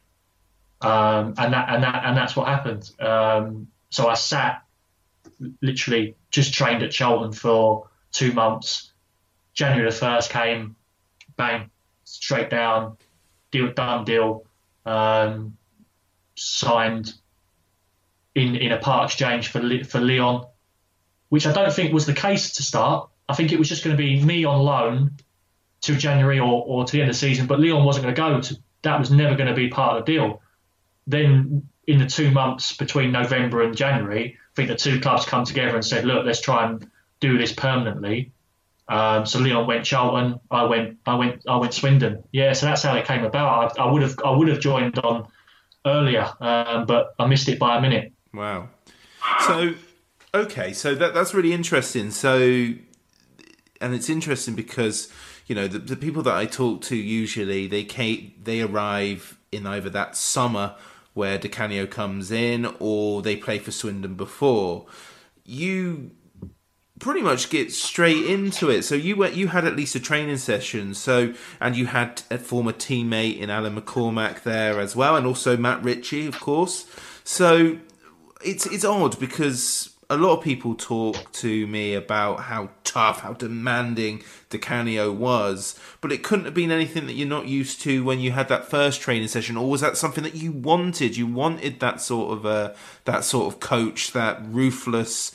I'm going to make you better, but you better bloody listen sort of sort of approach to football coaching.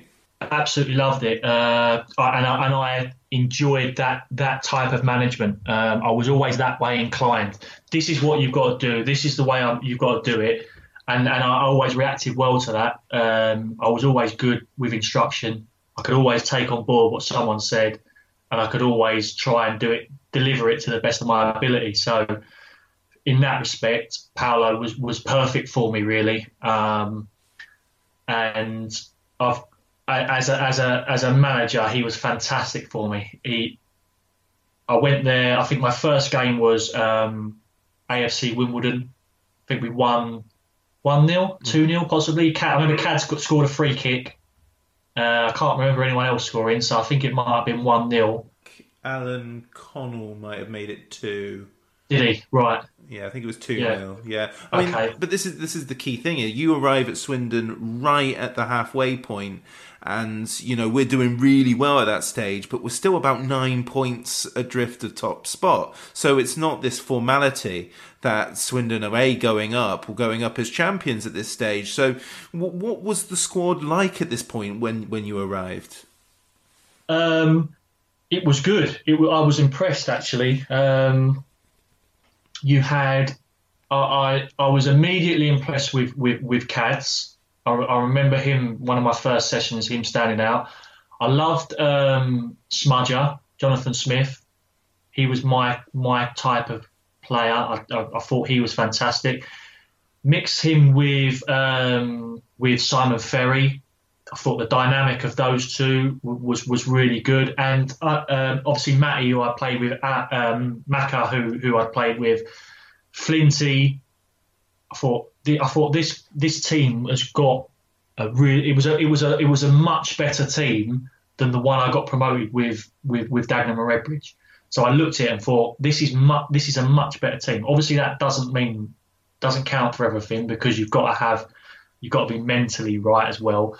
But I just thought with this team, we've got a really good chance. I don't know where we were when, when I joined. Um, would we were we about fourth or fifth? We're in the playoffs. Yeah. Um, so so the foundations was was was really was was really promising to have a real good end to the season. And I'm, I'm Paolo said to me, we're just looking for. I thought because because of his because of his accent, I thought he said we're looking for an angry striker. I thought, well, that's not really me. That's not like obviously I'm when I'm playing, I'm quite fit. But he actually he actually said, well, now now he actually said hungry. He's like, I'm looking for a hungry striker who who he meant obviously was like was was, was keen to like um, score and progress and be that sort of. So um, yeah, that I, I got confused with what he was saying there, but he he he. I think I uh, I come on I come on as a sub against Wimbledon, and um, I came on as a sub against Wigan in the cup. I think I came on at half time. Um, and you know when you're talking about, well, I spoke about winning fans over and getting that, getting that feeling as a as a forward. That game for me was my, what I felt introduction to the club and, and, and winning the fans over. I felt I felt really comfortable right from the start. Uh, really strange because completely opposite to how I felt at Charlton. I felt really uh, coming on, got a good reception coming on at half time, and well, look, it wasn't. It's not. It's not the best goal I'll ever score. In fact, it's probably one of the luckiest goals I'll ever score, and I was probably half a yard offside as well. Um, but um, for an introduction, and I remember again, my mum was up for the game. Um, was looking brilliant. To, looking to meet Di Canio.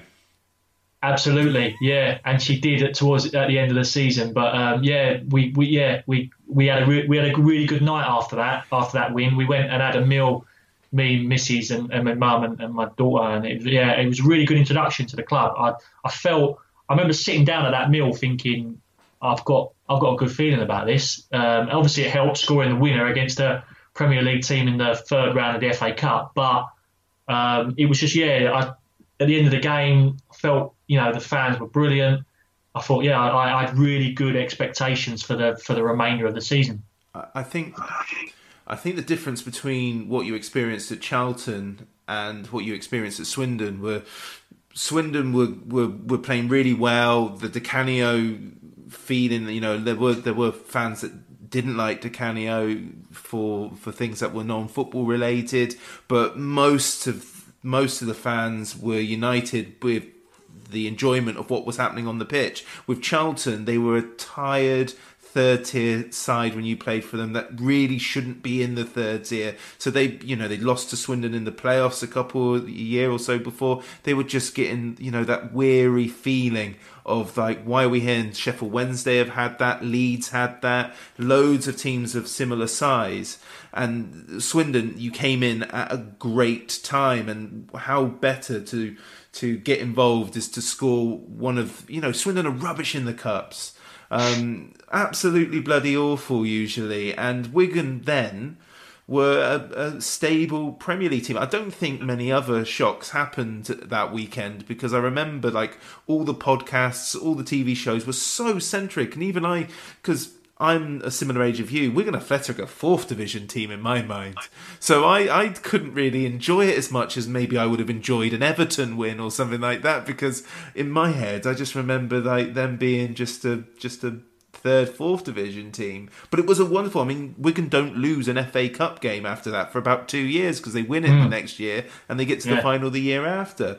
But I, I just remember just that feeling of excitement because, of course, we fell behind it's a it's a it's a packed out county ground, which is always great, and it, it was at a time as well where the momentum was really beginning to gather. Of like we're going up, and we we may be seventh or sixth now, but we're going up as champions.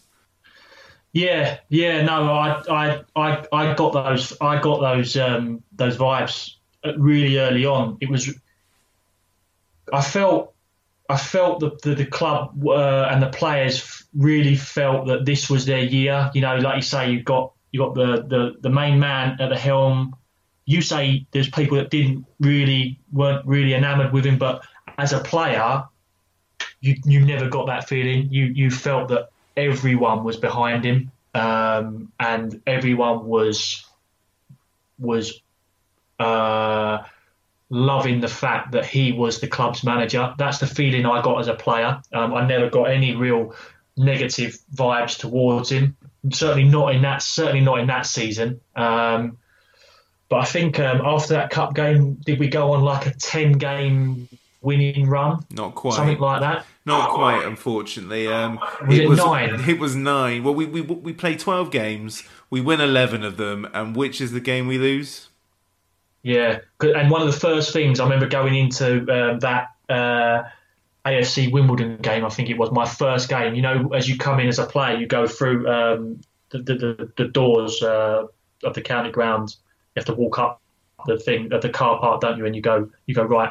One of the first things, don't lose. Oh, don't lose to Oxford. That was one of the first things that was said. Don't lose to Oxford. And um, I, I I didn't know. I, I wasn't aware of the rivalry really between the two clubs because they're not like um, they're, they're, they're, close, aren't they? But it's not um, you know they're not on each other's doorstep. So it wasn't something I was aware of.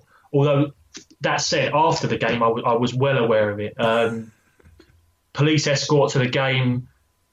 My, again, my mum was at the ground, um, and she she she was t- she told me about seats being thrown into the Swindon end. So I was well aware of of, of of the rivalry after that. Um, and to be fair, to be fair, Paolo had um, had made players aware of how important the game was. Um, and yeah, probably I, I don't have many I don't have many regrets in a Swindon shirt. I have I have Oxford away and uh, the JPT. They're probably my two main regrets. Yeah. Um, and I don't know what happened to us that day, Rich. I've got to be honest. We we were as prepared as as, as we could have been. Um, they had a man, and to be and, and, and Paolo. We had a meeting on the Friday, and you may have heard this story or you may not. But Paolo used to go through every player really um, in a in a pre-match analysis, and, and you know this his, this player's this, he does this, he likes to do this, and he got to he got to Constable, and he said. Um, this player will get sent off tomorrow. He said this player will get sent off. He said the atmosphere will get to him. He said he he likes a niggle. He said he will get sent off. I promise you, he will get sent. And those are exact words. He said, I promise you, he'll get sent off. And 20 minutes in, it was about 20 minutes in, I, I reckon. It was early, wasn't it? Eleven. Oh, really? That early? Yeah. Oh, okay. And he gets sent off, and I'm st- I'm standing there thinking, he, he's told us this. Like he, he that was the, that was the that was the the genius of the guy, really. Um, and and we, we choked, to be honest, and that's the only thing I can think of. We we choked, um, and it's and it's difficult to say that because we had a good group, and I didn't think that we were capable of that. But we, the, I think the occasion got to too many of us, um, and we didn't deal with it as well as they did. And we should never have lost that game to ten men. Um, but yeah, that was a that was a real disappointment. Constables sent off 10, 11 minutes in, and then by the time the 20th minute arrives, we're 2 0 down. It, it's it's really odd, the Oxford thing. It's interesting because, you know, take away all the tribalism and, and all the sort of goading and things like that. I genuinely do believe over the last decade or so, um, Oxford United, regardless of who owns them, who manages them, and who plays for them, whether it's their fans, I don't know, but they have been much better than Swindon Town at just at just highlighting the importance of the game. You know, Swindon haven't really, other than the the game that happened before in in the just before you arrived when we lost at the county ground two one. We've not really come close to beating them in the league, and we haven't played that much. But not even in the cup games, they've always had that little bit more incentive. And I can never put my finger on it because Swindon historically do have the edge on Oxford, but in in the 21st century, it just feels like it means more to them, and we don't have any other big rivals. There are other teams we look towards, like Bristol City, Bristol Rovers, and Reading, but Oxford, for whatever reason, it's always clear from from this moment the whistle blows for the start of the game that they have that that just there's that little bit more that they want it just that little bit more. And and though that game encapsulated that because you sort of when when Constable goes and we'd had all that ding dong with trying to buy Constable that season you're sort of rubbing your hands together and going this is it finally we're gonna we're gonna absolutely tank them. And boy it, I yeah mean, that was a it was a result out of the blue really wasn't it? I oh, think so because because of the run we were on, like you say, um, their main man getting sent off. I don't know. We're, maybe we're maybe maybe as a collective group there was that sigh of relief for thinking, right, we we, we will win this now. You know, it'll be it'll be a be almost like um, you know a, a, formality, and I think that's one of the worst things you can do as a as a player. Um, is expect something to happen, and maybe too many of us expected someone else to to, to step up and produce, and no one did. Um, and yeah, we got we got. It was it was a fair result, wasn't it? I mean, you can't make any you can't make any excuses. It was just a bad performance, and Paolo went off his head. Um, he wasn't happy. He was uh, he he was booting uh, metal. He was booting the metal skips. He he was, and to be fair to him, it, it wasn't his fault. He he he. he he showed he you know he told us the importance of the game. We were we were well aware of of, of, of what we needed to do and we didn't deliver. And he was he was he was angry. Um, but on the on the arrival back to the county ground, he he pulled me, Maka, uh, Cads. I think we were the only three, and he said, "Look, I'm I'm pissed off, but." This, this, uh, we get get this, get the boys over this quickly, and get us ready to get promoted because we're going to get promoted. We'll put this behind us. If we get promoted, then this will be forgotten. Um, and he said, look, that's the message I want from, from to the players. Um, we, we go out, we forget about it, and we concentrate and we get promoted. If we get promoted, then that everything will be okay. And to be fair, he I think he was I think he was right to, to do that, and it almost refocused because we were all pissed, we were all really really upset and, and, and annoyed that we allowed that to happen. But I think that refocus about look, this is this is this is a, a blip. You're going to get this, but let's let's go and finish the job off. Let's go and get promoted, and then that will go some way to making up for for for, for that result. It probably helps that we've got Dagenham and Redbridge at home in the next game, unfortunately, who aren't having a good time, and and you score against your former club. Yeah. Um, oh, yeah. I wasn't aware that was the next game. Well, that was a Tuesday night, wasn't it? Yeah. Yeah, yeah, yeah. I remember. I remember the game. I, I, wasn't aware that that was the next game, but yeah, it was. Um, again, oh, I, I found I find I, I, found it difficult. I think that was my first time I'd played them. i had been back and played. Uh, obviously, apart from sorry, no, it wasn't. No, it wasn't a tell lie because I played against them for Cheltenham. Um, but yeah, no, I felt I, I, I, didn't enjoy games against Dagenham and Redbridge. Um, but uh, yeah, we, we, we, we won. It was comfortable, wasn't it? We won uh, three uh, 0 that was the game I. Um, so I went out for a header, second half, towards the end of the second half or middle of the second half, and I landed. I landed uh, like flat on my back. I thought, oh, that didn't, that doesn't feel right. Um, but I carried on, finished the game, and then about two days later, I started getting um, like pains down down the side of my arm like like my felt like my arm, arm was going numb and my fingers were like were, were, going numb. So I told the physio, and he said um, go go for like a MRI. So I went for an MRI, and it it turned out I had um, uh, I had a prolapse disc in my neck. Um, yeah, so I was I had to be really careful for the remainder of the season. Um, I still played, but I was on I was on almost like a I would play and then not train till like the Thursday, train a little bit, and then play again the following the following game.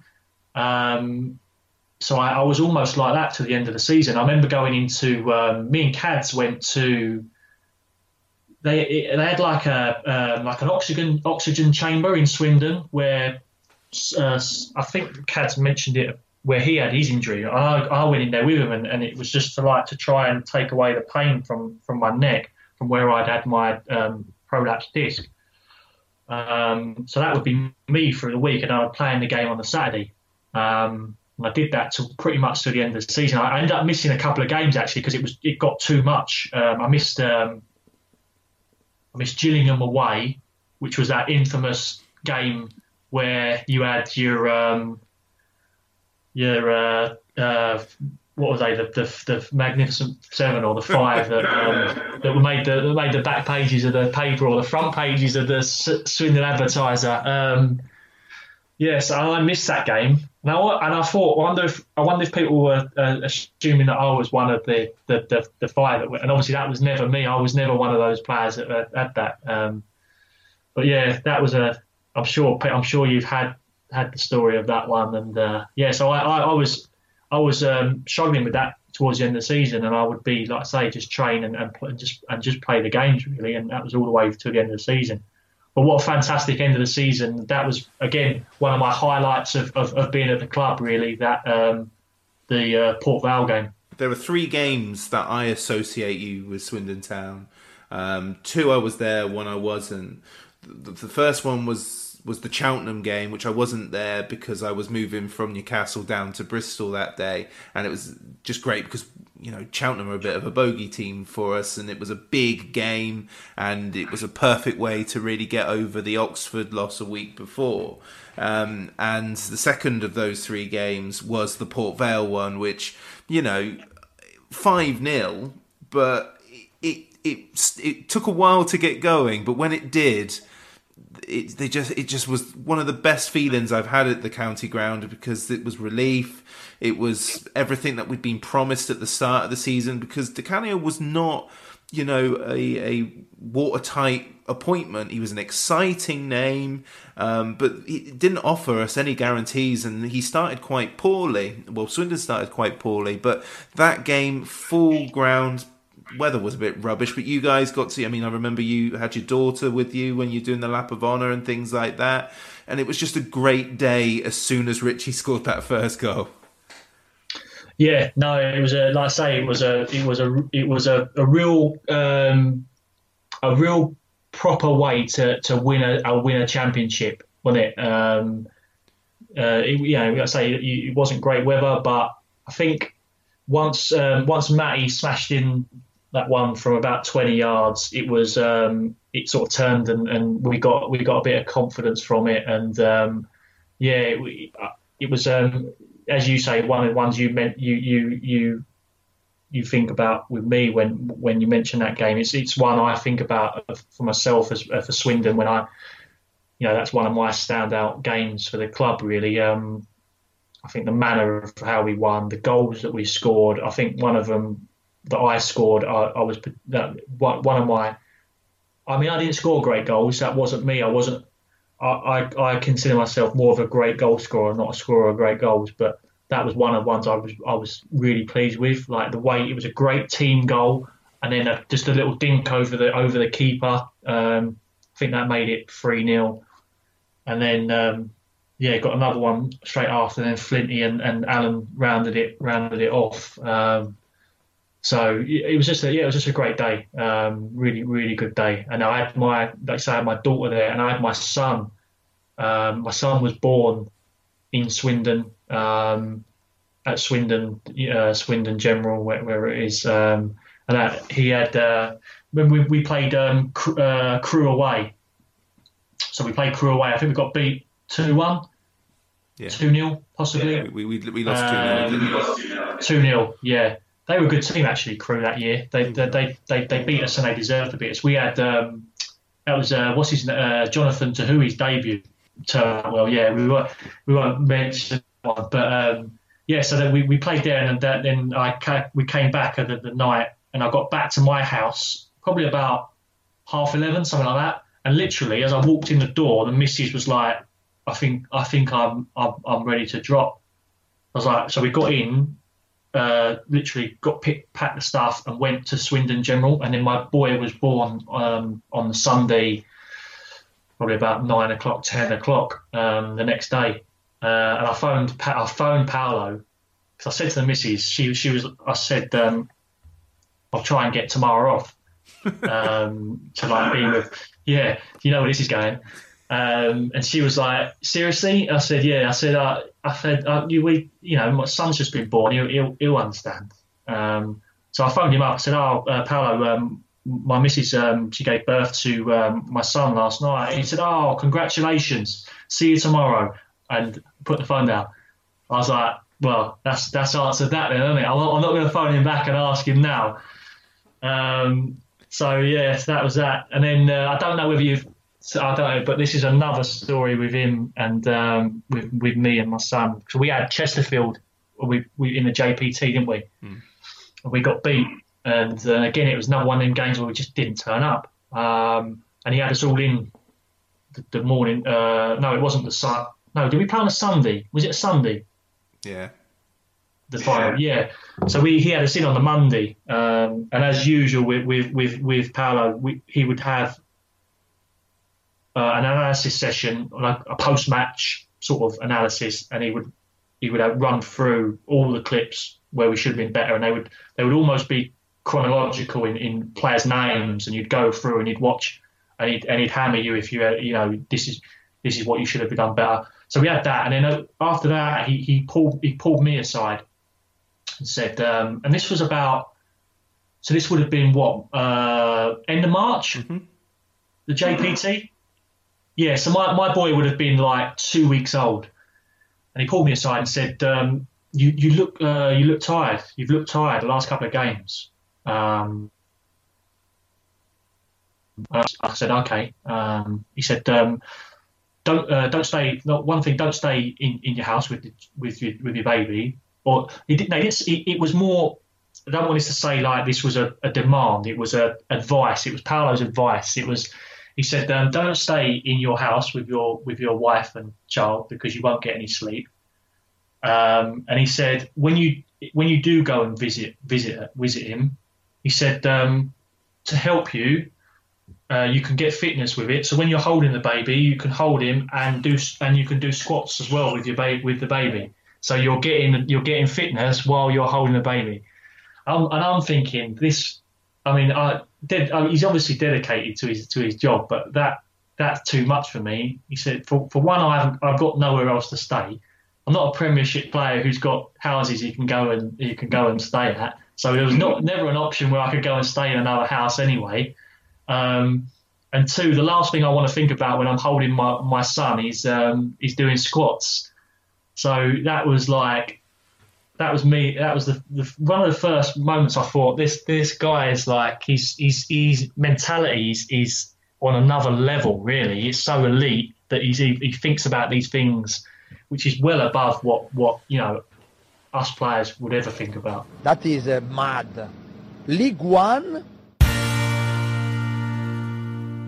Yeah, and that, that takes us quite nicely to the pre-season of 2012-2013 and the reason why I say that is because I think I, I'm not going to pretend and I never do that I didn't pretend uh, that I didn't enjoy 2011-2012 it's championship winning season. We don't see many of those at Swindon so I enjoyed it very much. But I always had this sort of niggling doubt concern which had nothing to do with football. I just I just didn't like his politics which is my you know which is on me and and and, and you know I don't change my opinion simply because they, they they become associated with Swindon Town Football Club.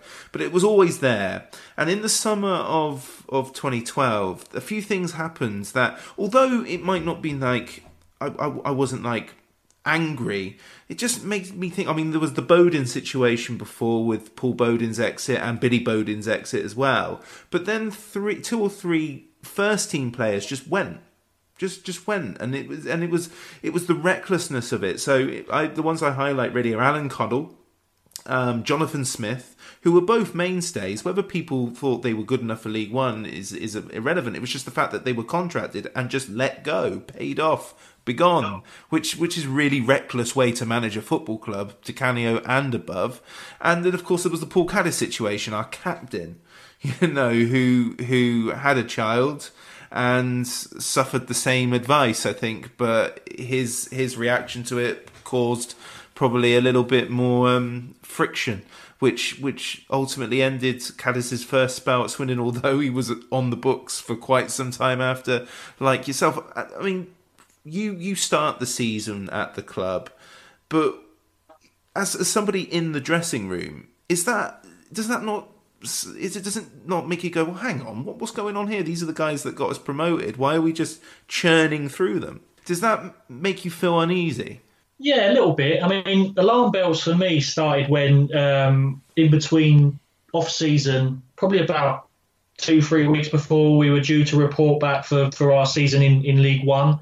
Um, Paolo called me and said, um, just to let you know, you're you're not going to be first choice forward next year. I said, okay.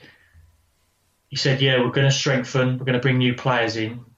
Um, I said, I said, no problem. I said, I, I, I never can, I never consider myself as, as first choice anyway, so that's not a problem.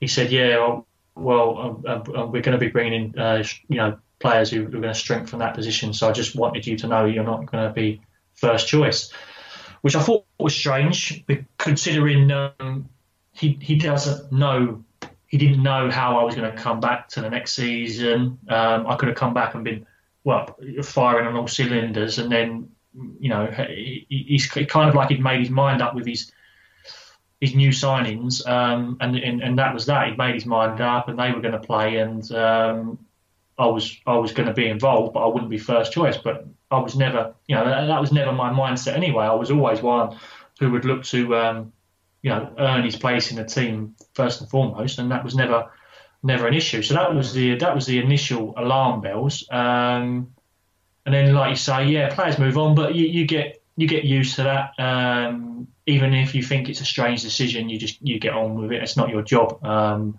and I've always felt that the manager makes these decisions, and you and you get on with it. Um, so that was that was the case with that, and uh, yeah, we, we, we went we went to um, we went to Italy for two weeks. I mean, the caliber of player that came in, what was was a strong. I mean, you had James Collins who came in, Andy Williams, Gary Roberts, um, Tommy Miller, Alan Navarro. These were good players. Jay. These were good players who were coming in. And so, as, as as a person like me, I was I was all for getting good players into the club, and, and it was it was clear that the ambition was to go again, and and the players that were coming in were, were an intent that we you know were signalling that intent that we were we were going to go for it again. Yeah. So I was all for that. Yeah. You know, as a player, the one thing you want to do is is achieve success and, and, and play as high as you can. So I was I was ready for that. I was ready for the battle to, to play in the in the team. Um, and then um, the preseason fixtures come around like I say, there was there was um, there was a some real friction, a bad atmosphere between Cads and and the gaffer. Um, you could tell from pretty much day one of pre-season, Cads was unfit, and I'm sure. Well, he has said, you know, he's taken. I think he's accepted his part in in in that. But Cads is Cads. Cads having known Cads now from when I first joined, well, he's never he, he's never going to be someone who's going to be the you know in the best shape, and certainly not coming back from pre-season. He's come back from the latest pre-season, and everyone's already. There's been a few unflattering photographs. Right. Okay. Yeah. See, that doesn't surprise me, but that's you know that's that's Cads. Um, and that's how he is. And, and but the one thing you do know you're going to get from Cads is you're going to get a committed player uh, who will eventually get to a fitness base which is good enough to be able to play at, at the level. And he's and he's not stupid. He knows he knows how you know he knows he needs to get fit, and he and um, he, you know. But uh, the thing I liked about Cads is he didn't didn't hide behind excuses.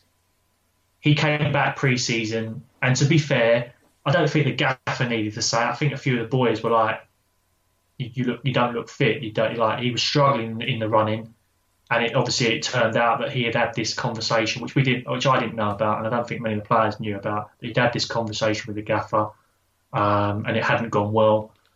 Um, and I think he was he was annoyed and upset as well, which probably contributed to his his testing in, in, in the preseason really, and his and his attitude and uh, I think he could have he could have if, if he thinks of, if he did it again, he might whether he would have done it differently and just got on with it and just got his head down. But um, yeah, that wasn't really Cad's. Um, so it came to a head. It really, like I say, there was a bit of friction in, all through pre-season. When we went away to Italy, there was a couple of um, comments from from Cads during pre-season to the gaffer, um, and then we got back and we played Palace. Um, and I don't care whether you're a fit Paul Caddis or an unfit Paul Caddis, or if you play against Zaha, you're going to have you're going to have difficulties um, because he's because he's just a wonderful player. Um, so he has a he has a tough time. I remember it. I remember him having a tough time in that game. Um, and next day, the gaffer uh, has has a has a proper. And when I talk about that that time, it reminded me of that time when I got dug out in front of everyone by Stilly after that back hill at Oxford. He got he got crucified, and I never, as a player, I never had a problem with the manager giving a player a dressing down about performances on the pitch. I think you get paid, you put yourself out there, you, take what the what the manager says because at the end of the day, you're not the one who's going to get sacked from having a poor performance. He, he is. So I think this is my own personal opinion. And other people may disagree. I think you take what the manager says to you about your performance on the pitch. That's just that's just my personal opinion. What I also don't agree with is um, it going beyond a performance on the pitch, and when it becomes personal, when when it's nothing to do with, with football, and there can and, there, and I can see there can be a a conflict where what it what it does got to do with football because your personal life and your and your professional life are they, they're kind of connected, and then and you need to be you need to be uh, professional both on and off the pitch. But when you, I think there's a line. There's got to be a line for me when you value when you talk about your values of how you brought up and honesty, you know, truth, uh, uh, loyalty. I think there has to be a line where if it's crossed, something something needs to be said. Um, and and that line got crossed for me, and I, I I wasn't I wasn't I didn't I didn't have a problem with with saying I think that line's been crossed, and w- was it the right? Yeah, I, th- I think it was the right thing. I think had I I think if I've, I've said no, I don't think I don't think that's right. You're digging him out for being torn a new one by Wilfried Zaha. I think that's different because I think that's football, and if the manager wants to say that, then fair enough. But I think um, I think when you start mentioning uh, like family and, and other things, I, I, I, having having had a daughter and, and a son myself, and my, obviously my missus, I it felt it felt to me as a bit bit too personal. Yeah. Um, Yeah. And you know, I don't think, um, and, other, and and I wasn't the only one. I think others felt the same. I think I think to be fair, the majority of the, s- of the squad felt felt the same. Sure. I think they, we we all sat there and thought, "Mm, nah, this is this ain't right. Um, and and I was and I was and I was uh, close with Cads. Not saying that if if it was someone else I wasn't close with, I don't think I would have I would have said that. But I was close with Cads, so I got on well with him. Yeah. Um, and I think he deserved probably a little bit more, uh, not respect, but uh, I think I don't think he deserved to be. If if you're going to do that, do it one one on one, not in front of everyone. Yeah, he was our captain. Um, I think that was You know, yeah. he, he, he was bloody Yeah. brilliant in, in 2011, 2012. And Well, he, well, well, he wasn't captain for long after that. I'll tell you that much No. because he had it taken away from him straight away, and that was a, and that was a tough one because almost in that um, almost in that meeting, he said to uh, Maka, "Al, um, you're you're like literally in that meeting." So he shook Cads a bit, and he said, "Maka, you're the new captain." So and and, and I think Maka felt like he was he was like, well. He took it, but I don't think he was comfortable doing it. I've got to be honest. Yeah, it, it's it's interesting because you know I, I I genuinely believe that Paul Caddis is hugely proud of um, being the very few captains to have to have lifted a, a league trophy for Swindon, and he is the only footballer Swindon have had to have won two leagues because when we were great in the 80s we were winning the playoffs we won division Right, 4 yeah. and then we went up through the playoffs he's the only Right. swindon player in, in, in football league history to have won two league titles with with the club and he's he's Right, tremendously okay. and I know he's tremendously proud of that too. We'll, we'll go back to the season for yourself because I mentioned there were three games that I saw, and I don't, and, and, and my the games that I look to when it comes to Paul Benson isn't the Wigan game. As I said to you, it's the Cheltenham game because it was a personal day for me because I moved from from the north. Um, the Port Vale game because it was a bloody good one. The third game that I associate, I think of um, you as soon as I think of the game is the Brighton game in the cup, which is the following season, because that is one of the few times in my adult life that I have naively started to think to myself, bloody hell, are we going to do it again? Are we finally going to get to the championship? Because we. Uh, I don't care if it was the League Cup. We tore Brighton a new one for about 30, 40 minutes of that game.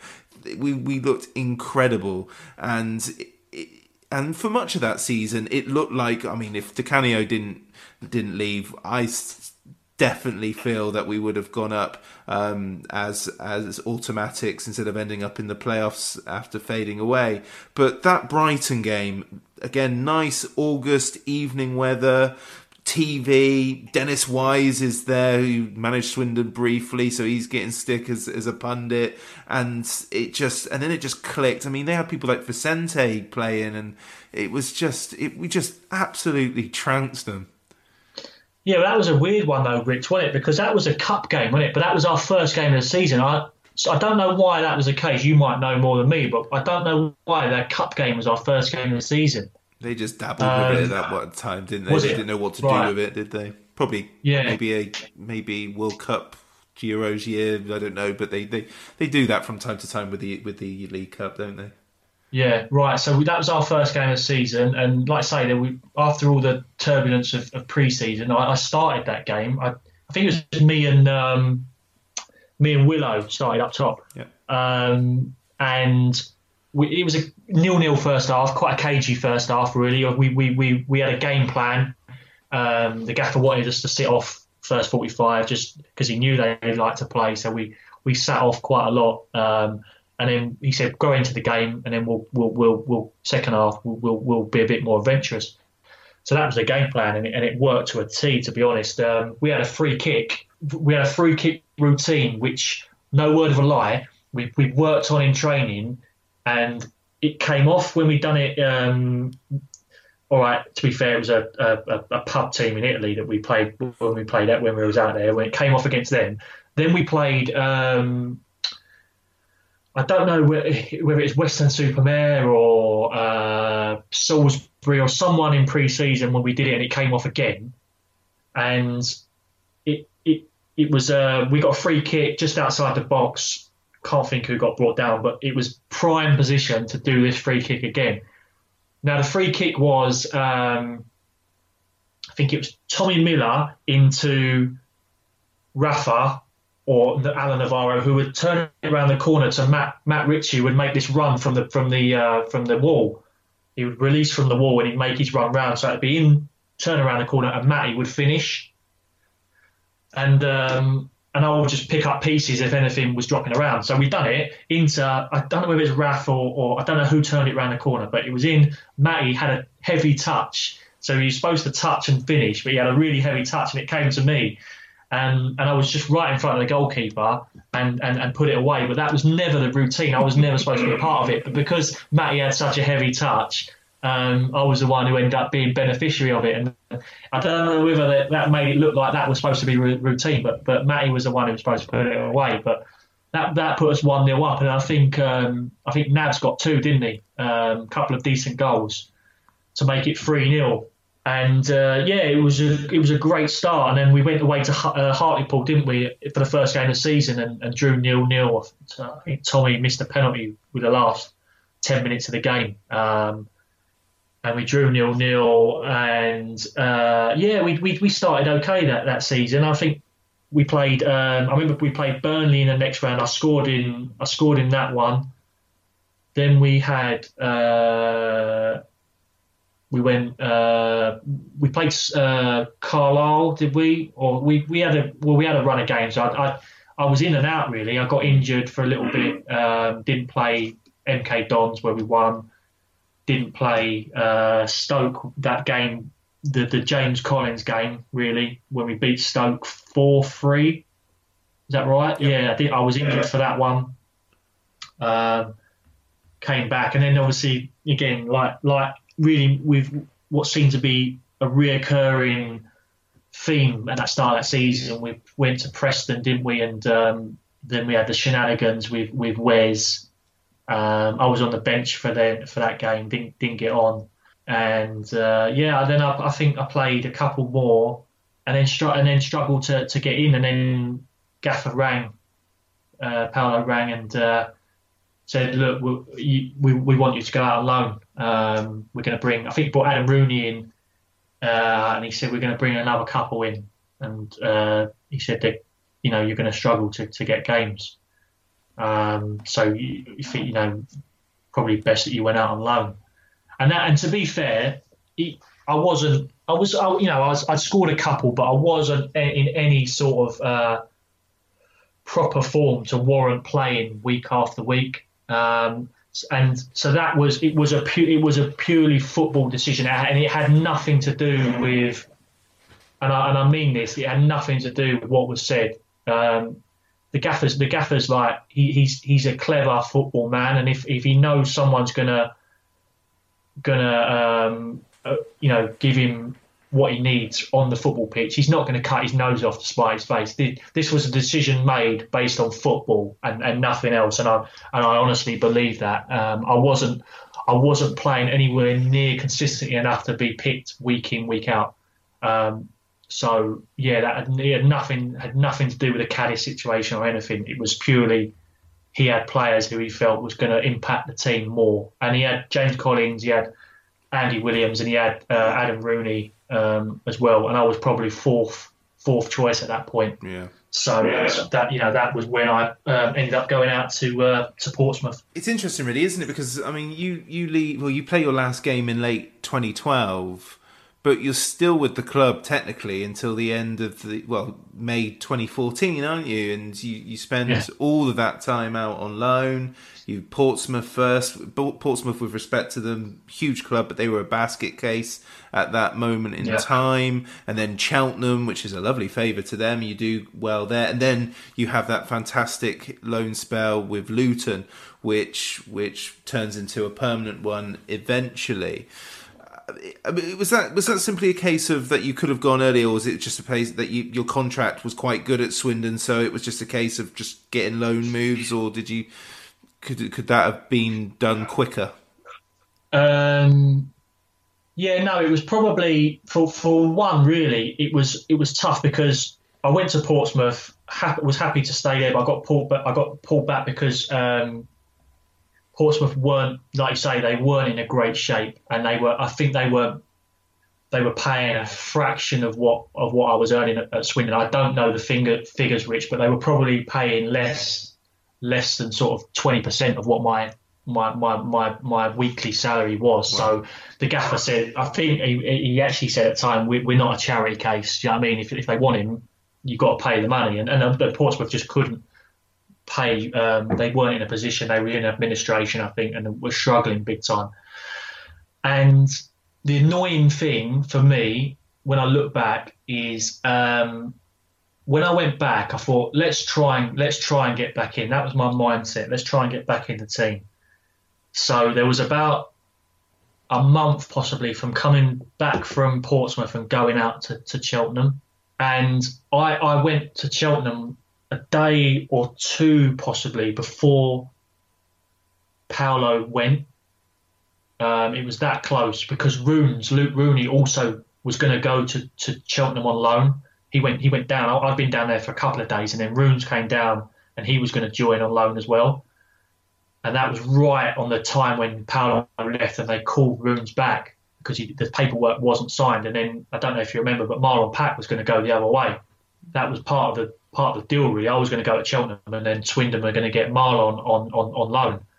So I had signed my deal when I was there. I was a Cheltenham player to the end of the season. And then two days later, uh, Paolo went, and I remember Runes was was in a similar situation to me. Paolo wanted him out, wasn't gonna wasn't gonna play, and all of a sudden Paolo's gone, and Runes is now back in the t- back in like the squad almost. And I just thought, well, had I have not gone, that could have been me because then Kevin McDonald come in, didn't he? Um, and obviously I was out on loan for that season, but we made the playoffs. Um, Cheltenham, we lost uh, to Northampton in the playoff semi, and then Swindon had theirs the next the next day. So I remember I went to the county ground for the first leg against Brentford. Uh, one all was it? Was it yeah, they, we were we were robbed in that first leg. We should have won that comfortably. Yeah. Yeah, yeah, I went. I went. Yeah, so I was. At, I went to that one. I went to watch that one, and then um, so we had uh, we had Northampton the day before Swindon had the second leg, we had our second leg against Northampton. I was going to play that one and then go off on holiday because my missus and the kids had gone already. They went out to Spain because um, her, her, parents had got a place out there, so we was going to stay out there. So they went out early, and then I was going to play the game. If we if we if we won and got to Wembley, I was obviously going to stay. But if we lost, I was going to go straight out on on, on the Monday or something. Um, so we lost, and then I went back, and I, I, be, I, I was living in um, in Swindon, like the old town, but down by uh, the is it the the Marriott Hotel down by the big roundabout there. There's like a and I was I was living there at the time, and I, my next door neighbour was a big Swindon fan, a guy, a guy called Brian, season ticket holder. Um, and I came back, and he and uh, he, he knocked on my door and said, "Oh, sorry, uh, sorry to see you lost yesterday. Um, we, we go, we're going to watch the game, like mine, Swindon game, the second leg. Do you want to come come over? So I went I went to next door and we watched it together, and it was like um, it was a good, it was a deep, I really enjoyed it. It was a really good game. Like we were sitting there with Swindon Town season ticket holder. He was, he was an older guy, like not not not old old, but you know probably about 50s, 60s. And he was like proper edgy as sea. Uh, he was loving it. And uh, I was sitting there with him thinking, yeah, like I'm playing. I'm a Swindon player. We're playing in a, a, a you know a playoff semi-final to get into the championship. I'm I'm sitting at his house and he's like, we're both we're both cheering the team on, and it was just um, yeah, it was dis- it was um, disappointing end, wasn't it, with the penalties and, and, and whatnot, and um, it was it was gutting. Yeah, I felt I felt for I felt for the for the players because obviously they were you know teammates, and um, yeah, it was disappointing. Yeah. Uh, but that but that that said, I, I actually came back to the club for, for the end of that, uh, for or for the new pre-season with, with Kevin McDonald. But obviously, then we had all the shenanigans with um, Jed McCrory and Lee Power coming in, and that just that was a well, we haven't got enough time, I don't think, to go into all that. But that was an absolute disaster. It was seriously because um, I, I, I think Kev was was Kev McDonald was happy for me to to, to stay and, and, and be part of his squad.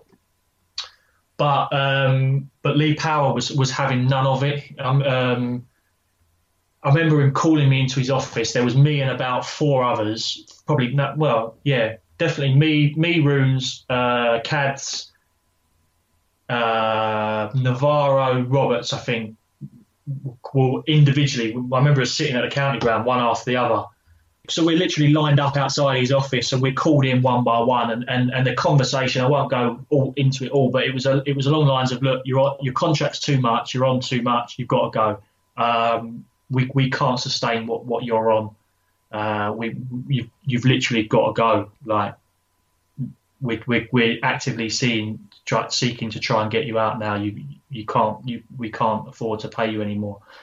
Um, which was which was disappointing because um, because I actually I actually really it was one of the first clubs I'd, I'd, been at where I'd been surrounded by by the club. Um, and by that I mean having played at uh, Dagenham Redbridge Charlton I'd, I'd, I never lived in the in the in the town. I'd, I'd travel. I'd, I'd, commute from from from my base uh, in, in Essex, and I'd go to the ground. And I'd only ever be at the ground to play the game, really, and and train. But I actually lived in Swindon. I'd, I'd move with the with the kids, and and it was one of the first clubs I'd been at where, um, pretty much in the town, everyone was a Swindon fan. Really, it felt that way anyway. Um, and it was just a, I, I just enjoyed that that element of it really. Um, so when you're told like you've got to go, it, it, was a bit yeah I was a bit disappointed because I came back that that year and, and thought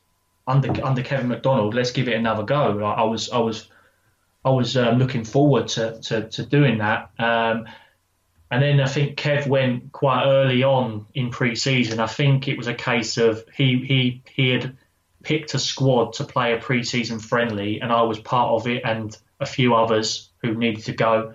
And I think he was told in no uncertain terms um, not to pick the players that that were uh, that had been asked to leave. Um, and I, I, don't think he was too too happy with, with being being told who, who he could who he could pick in his in his in his teams and, and who he couldn't. So that was the I think that was the end of, of, of Kev. But yeah, it was um so that it was a strange like month or two until I actually ended up getting the move to Luton. Really, I remember we weren't allowed to train with the with the first team, which I never really get. I don't understand that. You know, like there was me, Cads. I think uh, Gary Roberts went quite early.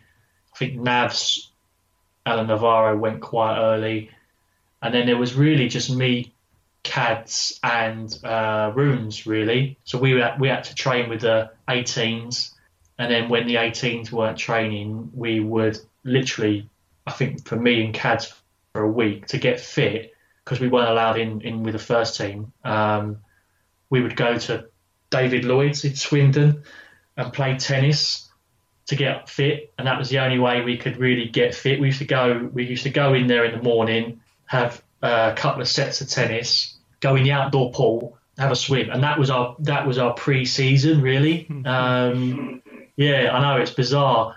We did that for we literally did that for a week, and then they had like a. Have you ever been to the David Lloyd in Swindon? No, no, I haven't. Uh, no, they've got like an out at the back. They've got like a um, like an indoor football pitch, so we do a little bit of training there as well.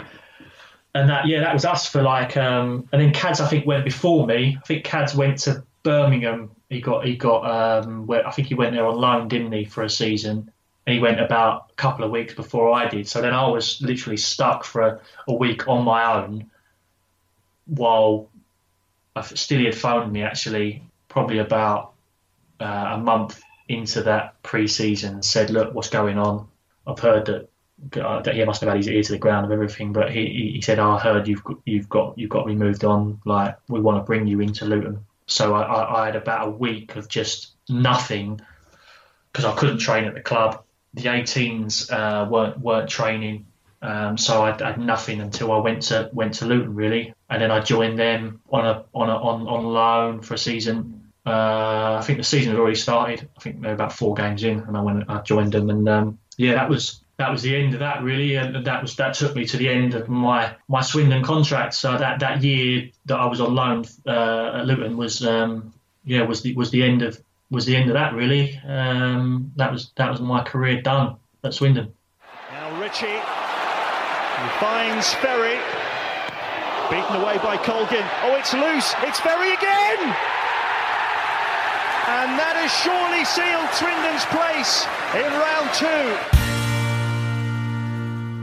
you have a great season in the National League with Luton Town, who have been down there frustrated for a few years, and then you are a part of a, a, a free scoring Luton team. I think Andre Gray scores most of the goals, but you chip in with well, 20 odds, you know, maybe just a bit less in, in the league, but, you know, perfect. A great season that turns into.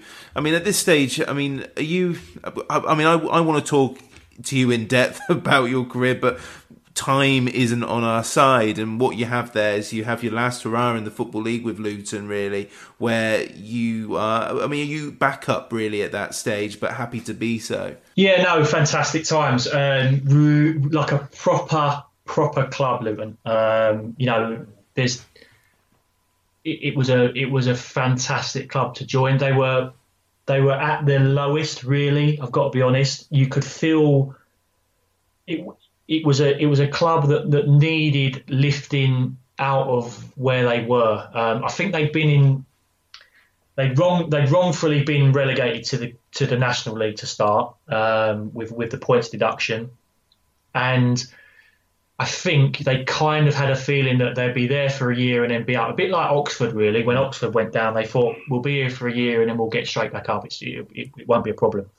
Um, but but they've been in there for I think they've been in there four years, Luton, when I before I joined, and uh, proper supporters, proper football people, but they were at the end of their tether. You could feel it. You really could. Um, my first game was away at Kidderminster. Um, we won 2 0, fairly comfortable. And then we had, and then my first home game was, um, I think it was Grimsby at home. And uh, you, you, as a player, you, you, you, you quite well. I was always quite quick to pick up on a on the on an atmosphere in a, in a ground, and the atmosphere at the at Kenilworth Road um, in that game was um, like uh, there, it was if you, if if the team aren't playing well after about 25 minutes, there was size. You used to get loads of just size, like oh here we go again. Like the the the, the fans were just so. I think they were just so pissed off with being let down time after time that it was just a case, and and, and it, it probably wasn't their fault. It was just like I can I can totally see where they, having been a supporter of myself, they can just see where they were coming from. It's like, oh, here we go again. Like there was no malice in it, but they were just like this this these players like oh like they're just not there's not what we're used to. You could you could tell that they've been used to seeing watching some great players, you know, like Ricky Hill, Mick Harford, um, you know, Brian Stein, um, these these these these real top class players that they've been used to watching, and now they're being served up like um, look. I'm not being National League football, and I'm not I'm not disrespectful because that's the level that I've I've been in. But you know what I'm saying about the supporters who are used to seeing better, and that's the that's the sort of the the, the, the mode they were in. Um, and that was really difficult to, to turn around. But we we we managed it um, again. The, the, the the genius of of, of Stilly and his and how he can um, bring a bring a a community together. It wasn't he had he had a tough challenge because he didn't have to just bring a team together, a group of players together. He had to he had to bring a whole club together he had to get the, the, supporters on side. He had to get the backroom staff on side. He had to bring the whole club back together because it was it was fractured. Um, so fair play to him. Um, once he'd done that, once he'd got everyone on side and he got the, the, the fans. I don't know how he did it, but he got the fans believing that stick with these players and eventually things will turn because these were a, these were an honest bunch of players, and they were. I mean, we had Smudger. Uh, Smudger was was a was a pivotal player in the middle midfield. Um, you had uh, Luke Guttridge, who was a good player. He, he played football league for for for, for Aldershot, Northampton, um, a few others. Um, obviously had Andre, who was who was raw, but a good player. Um, Steve McNulty, centre half. Ronnie Henry, who was who was a Stevenage um, real good real good pro. So we had good we had a good group of players, and it just it was just about getting the fans to to believe in these players a little bit more. Um, and to be fair, it, they did, and we went. Um, we had like a, I think it was a twenty. We talk about our nine game winning run at Swindon. We had a twenty six game unbeaten run, which pretty much won us the league. To be honest. Um, and uh, yeah, we, we won it. We won it at we won it at Canter, to be fair. Um, and and the net, the following season in the football league, we um, a bit like Dagenham really. We blew. We were doing really well. Um, up until uh, just after Christmas, we were in the in the playoffs or top certainly around the top four, and then we we, we, we threw it away a little bit um, towards the end of the season. Our form was was poor. We sh- we should have actually gone back to back with, with the players we had and, and the team we had in that. We should have gone back to back, but we um, we blew it and we ended up um, finishing eighth, uh, one one spot outside the playoffs. Um, so that yeah, that was disappointing. And then the following year, um, I think Stilly broke broke broke broke the mold in, in, in, the type of players that he was he was signing. Um, he he he had a way of playing, and he was very effective in the way we played. It was it, it was it was tinkered with slightly from the Dagenham side that I played under to the to the Luton side. Now we played a lot a lot more football um, than what we did back in those days. But he then we then started signing um, players like you know, Paddy McCourt. You know Paddy. Mm-hmm. Yeah, yeah, yeah, yeah. Fantastic player. One of the best players that I've ever trained with in terms of his ability, but um, he, just wasn't. He wasn't a League Two player. Um, so, and then we had these sort of players coming in, players who would come from a higher level and, and dropping in, and it was and it was just wasn't suited to to John Still type of um, management and football um, and we struggled. We, we struggled in that in that third year, um, and then still he ended up um, ended up getting um, getting sacked, and um, uh, Nathan Jones came in, um, and he's he's all about high octane, high pressing, high intensity football. And at 30, 35, I was at the time. I just couldn't do it. My body couldn't do it. I couldn't high press. I wasn't you know, I, I, I, couldn't deliver the intensity in the press that he was looking for. And um, he was honest with me. To be fair, he was he was he was really honest. He said, "Look, the way I, am going to play, it's not going to be for you." Um, so I, I, I ended up leaving at the end, at the end of that year, which was the which was at the end of my contract anyway. Yeah, I think with John Still, it's a case that although he was there a year after, John Still is is is it almost felt like Luton Town had cottoned on to what they needed to do to get out of non-league, and that was to appoint somebody who knows non-league, who who could do what needs to be done. It may not have been pretty, whatever, but it did the job, and then you get you out of that you get your year in league two. You've got that that's yours. Luton were probably wanting to go to the next level at that stage. And john still again with respect probably wasn't the man to take him to the next level but he did exactly a very important name really in modern history for luton because he did what Brabin and, and Money couldn't do before that, and that was to get them up. But what was next was you sort of move around a little bit because you, I mean, ex Swindon player Luke Garrard takes you to Borehamwood, and then you end up, well, you went to Dagenham before that, you returned back to them in the National League, then you went to Bedford in the Southern League for a few years, and then that takes you to now, but you are now retired. Yeah, yeah, finished um, last season was my was my first season of not playing. So I had, um, yeah. So after leaving Luton, it was like um, literally just. I went back to Dagenham. I again one of my one of my regrets. I don't have many, but I, I went back to Dagenham. I wanted to get um, I wanted to get to 100 goals. I I left on 84, um, and I thought that's that was my that was my, my my aim when I went back to Dagenham. I thought, can I get to 100 goals? Um, I ended up getting um, to 92.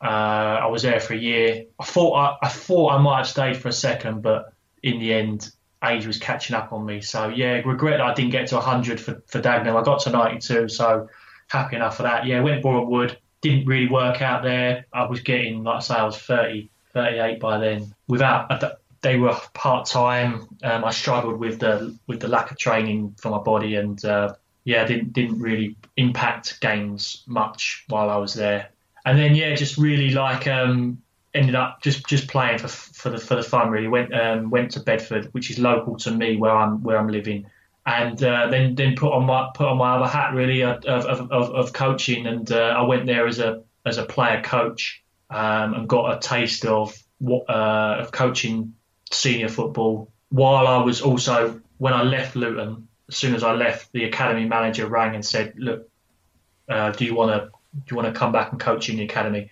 So I was coaching the under 13s at Luton while I was playing at, at, at Dagenham and, and Wood. um, only on a part-time basis. So yeah, um, and that was really start starting my coaching career. So I, I, I left Bedford, um, player coach, to go full time at Luton, which is where I am now, working with the under 18s um, at Luton. And that's that's yeah, that's the next the next stage really is um, is coaching and uh, building up experience and um, and and and then see where see where that takes me. Really, I'm I'm really enjoying it. It's not it's not playing, but it certainly it fills um, my my appetite for football, and it, and it, it's a real you know um, it's a really good next uh, next best thing really, um, and I'm enjoying it. It's it's, it's it's it's it's really interesting to see where that where that's going to take me. In many ways, I find that football coaching is just as cutthroat as trying to maintain a professional football career. Like when I've spoke to players in the past that are coaching, it's just you know there's the there's even though there's probably more roles than there ever has been in some form of academy, center of excellence, um, first team, what have you and one minute you could be riding high and the next minute you'll be you'll be looking around for other bits and pieces. But i guess that's what you've spent your whole career doing in football and therefore you're you're you're able to adapt to that. But you've got to now look at these fresh-faced 18 year olds and try and convince them that you're not there yet. You, you've you've still got probably five more years including pro contracts before you know success doesn't come with your first contract. It comes with getting into the team and building from there on in doesn't it? Yeah and I think I'm um, I totally agree with you Rich and I think I'm in a I'm in a, a good position to be um, to, to, to, to, to give my experiences through to these players. Um, one in the fact that you know just because you're a, you're a, you're a scholar at a club doesn't mean that you're going to be a pro, um, and I'm and I'm living proof of that. Um, but two, at the same time, if someone tells you you're not good enough at 18, it doesn't mean you're going you're not going to be good enough at 21, 22. So I think I've, I'm, I'm, I'm through my experiences, I can um, I can I can pass on that that knowledge and wisdom to the players that I'm working with, and I have done. I say to them, look one thing I, I try and point out is um, the game the game will never owe you anything, no matter. And I and I found that out is you, this game doesn't owe you anything. You you if you make it as a pro, you will spend your entire career proving or trying to prove that you should be here, and you will never, from the day from your first game to your last game, convince everyone that you should be pro as a, playing as a pro, and, I, and that was the feeling, and that's the feeling I get, and that's the feeling a lot of pros get. You will always pr- try and prove that you're capable of playing, and that doesn't. And now for me, that doesn't change whether you're a League Two player or a, a Premier League player. Yeah. It's always well, can he do it next year? Well, he's done it, but can he do it next year? You look at Harry Kane, well, he scored 30 years, but 30 goals, but can he score 30 goals next year? And it, and that will be his mindset about proving people wrong about being able to score consistently in the Premier League. Well, he scored consistently in the Premier League, but but will he ever will he ever break Alan Shearer's Premier League record? So he's got to prove that he could try and do that. And then you'll always, and it doesn't matter what what what league you play in, unless you're probably Lionel Messi or Ronaldo, and even then they're proving themselves against each other. You know, Cristiano and Ronaldo's always told you're not as good as Messi, and Messi's probably always told you're not as good. So they're always they're always proving, and this is and this is the life of a footballer. Whether you're a League Two footballer, a National League footballer, you will always go through your career having to prove something. So never, and I say this to the 18s, never feel as though you're you're complete because you will always have to prove. But on the flip side people who try and judge you at 17, 18 and tell you're not good enough, don't you know that? Don't believe it. Don't believe them. If you think you're good enough, then keep trying to prove keep trying to prove that you are good enough. And that's you know that's what you that's what you've got to do. And I always say judge your success by being are you better from the start of the season to the next to the end of the, the season. If you are and you think you are, then that's success. Whether you whether you get a professional contract or not, that should be considered success. Yeah, yeah, definitely, completely agree with that. Okay, well, we've got to wrap up now because I've kept you, I've taken away your bank holiday Monday ruthlessly. I apologise for it, but I could happily have listened to three more hours of that, no problem at all. So we end normally with Swindon focused questions. So very, very basic. Who who were the best players that you played alongside at Swindon? Um, I would go Matt Ritchie. Uh, he would be he would be number one. Uh, I would say in the time I was there, Alan McCormack. I thought he was fantastic. Uh, and then I would probably say um, Paul Caddis. Mm-hmm. And what was your one standout game? If you could pick one game from your Swindon career, which is the one that you you say that was the one? toss up between um, Port Vale and Wigan, I would probably go Port Vale purely because I played the 90 at Port Vale and not and only 45 at Wigan. Yeah.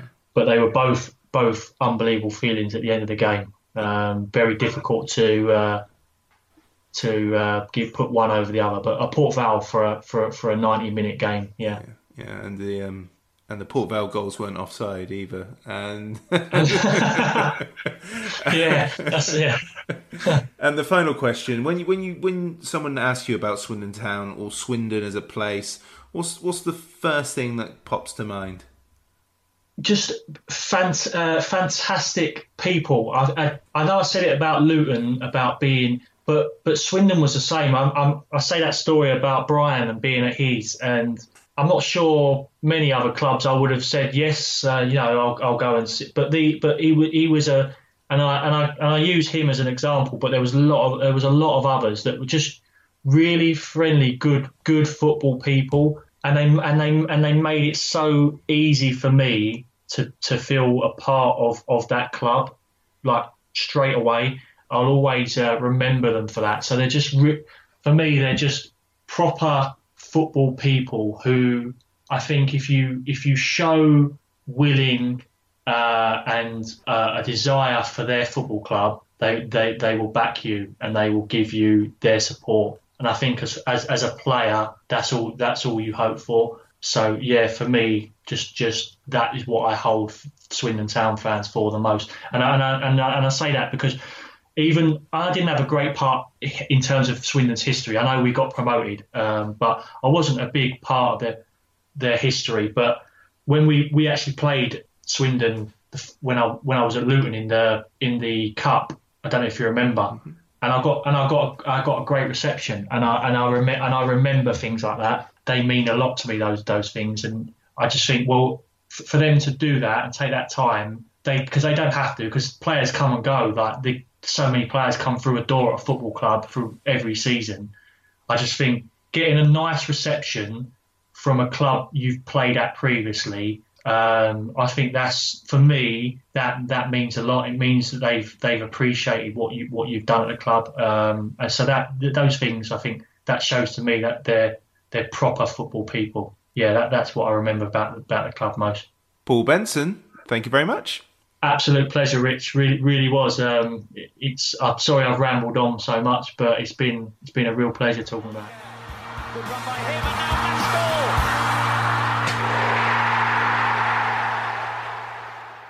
The Low Strangers is a Swindon Town podcast proudly sponsored by the STFC Official Supporters Club. The music was created by the great Matthew Kilford, and the artwork was designed expertly by Matt in Singapore. Thanks for listening.